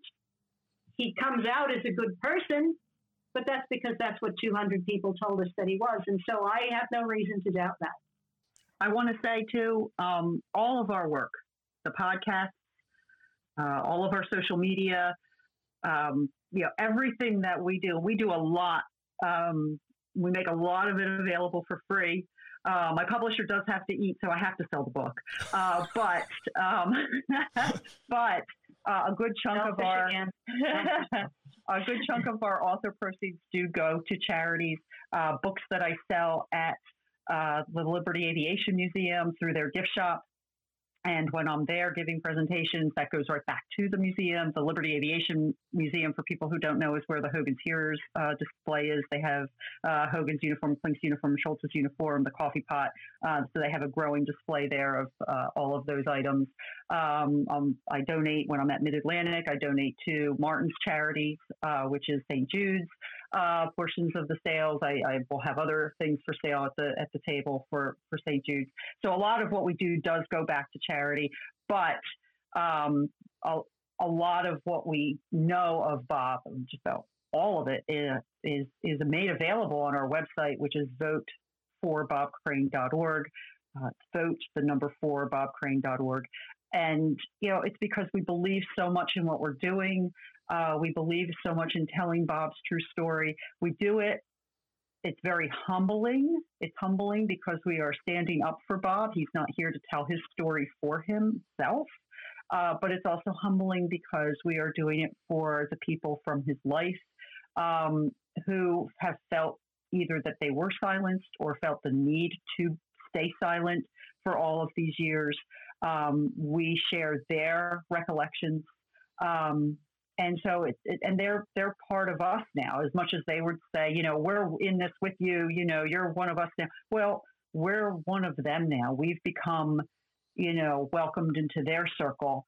And so, it does become very personal for us because we know them. We know them, and we love them as as our, you know, many of them as as our own family. So, mm-hmm. um, you know, vote for bob crane dot org. That's where you can find all of our work. Uh, and I encourage uh, you to go have a look and see who Bob Crane really was. And again, thank you both for taking time to, to spend a couple hours with me. I know um, Linda's in t- later later today. Actually, it's almost tomorrow for you. I think it is. It's closing into tomorrow, so she could tell us the lottery numbers so we can win, Carol, and be rich. Think of the good we could do. And, and, and Linda, if you do that, I'm giving you half. I mean, I'm just going to split it right down the middle. Cause, oh, thanks. Cause... Thanks a lot. What about me? Well, if you give I'll me give the numbers too, Carol. uh, but, um, but thank you both again. I, I think I had a great time, and I hope people will go out there and go to your website and go get the book or go listen to your podcast and just learn more about it, and, and definitely watch Hogan's Heroes. I mean, it's it's pretty much oh gosh, yeah. somewhere, everywhere, all the time. And you can get the um, the C, the D V D set, and then you have it every time you want to watch it. You just stick the D V D in, and I got that for Great. my mom for one of her birthdays, and it's one of the things she sticks in every so often, um, you know, just to have fun. Yeah. Thank Absolutely. you so much for having us and letting us talk about Bob's life. We appreciate it very, very much. Thank you so much, Steve. Oh, you're much, welcome. Much, much appreciated. I hope everybody enjoyed that episode. I want to thank again Carol Ford and Linda Groundwater for joining me for talking about Bob Crane's life. And again, you can get their book, Bob Crane, The Definitive Bi- Biography. It's out there anywhere they sell books. So please, I recommend getting it, and um, follow their podcast and all this other fun stuff. Our next episode is going to be a crossover with Monster Kid Radio. I did, I joined Derek over there for Conan the Barbarian, and over here, Derek's joining Ben and I to talk about Conan the Destroyer. So hope everybody enjoys that. And again, leave us feedback at diecast movie podcast at gmail dot com. Tell us what you feel about tell us what you feel about the episodes and how we're doing. Um, otherwise, we're going to end the episode listening to Bob Crane, Bob Crane playing drums on the Smothers Brothers Show. Hope everybody enjoys and have a good day. Bye. Ladies and gentlemen, Colonel Hogan of Hogan's Hero, a fine guy, Mister Bob Crane.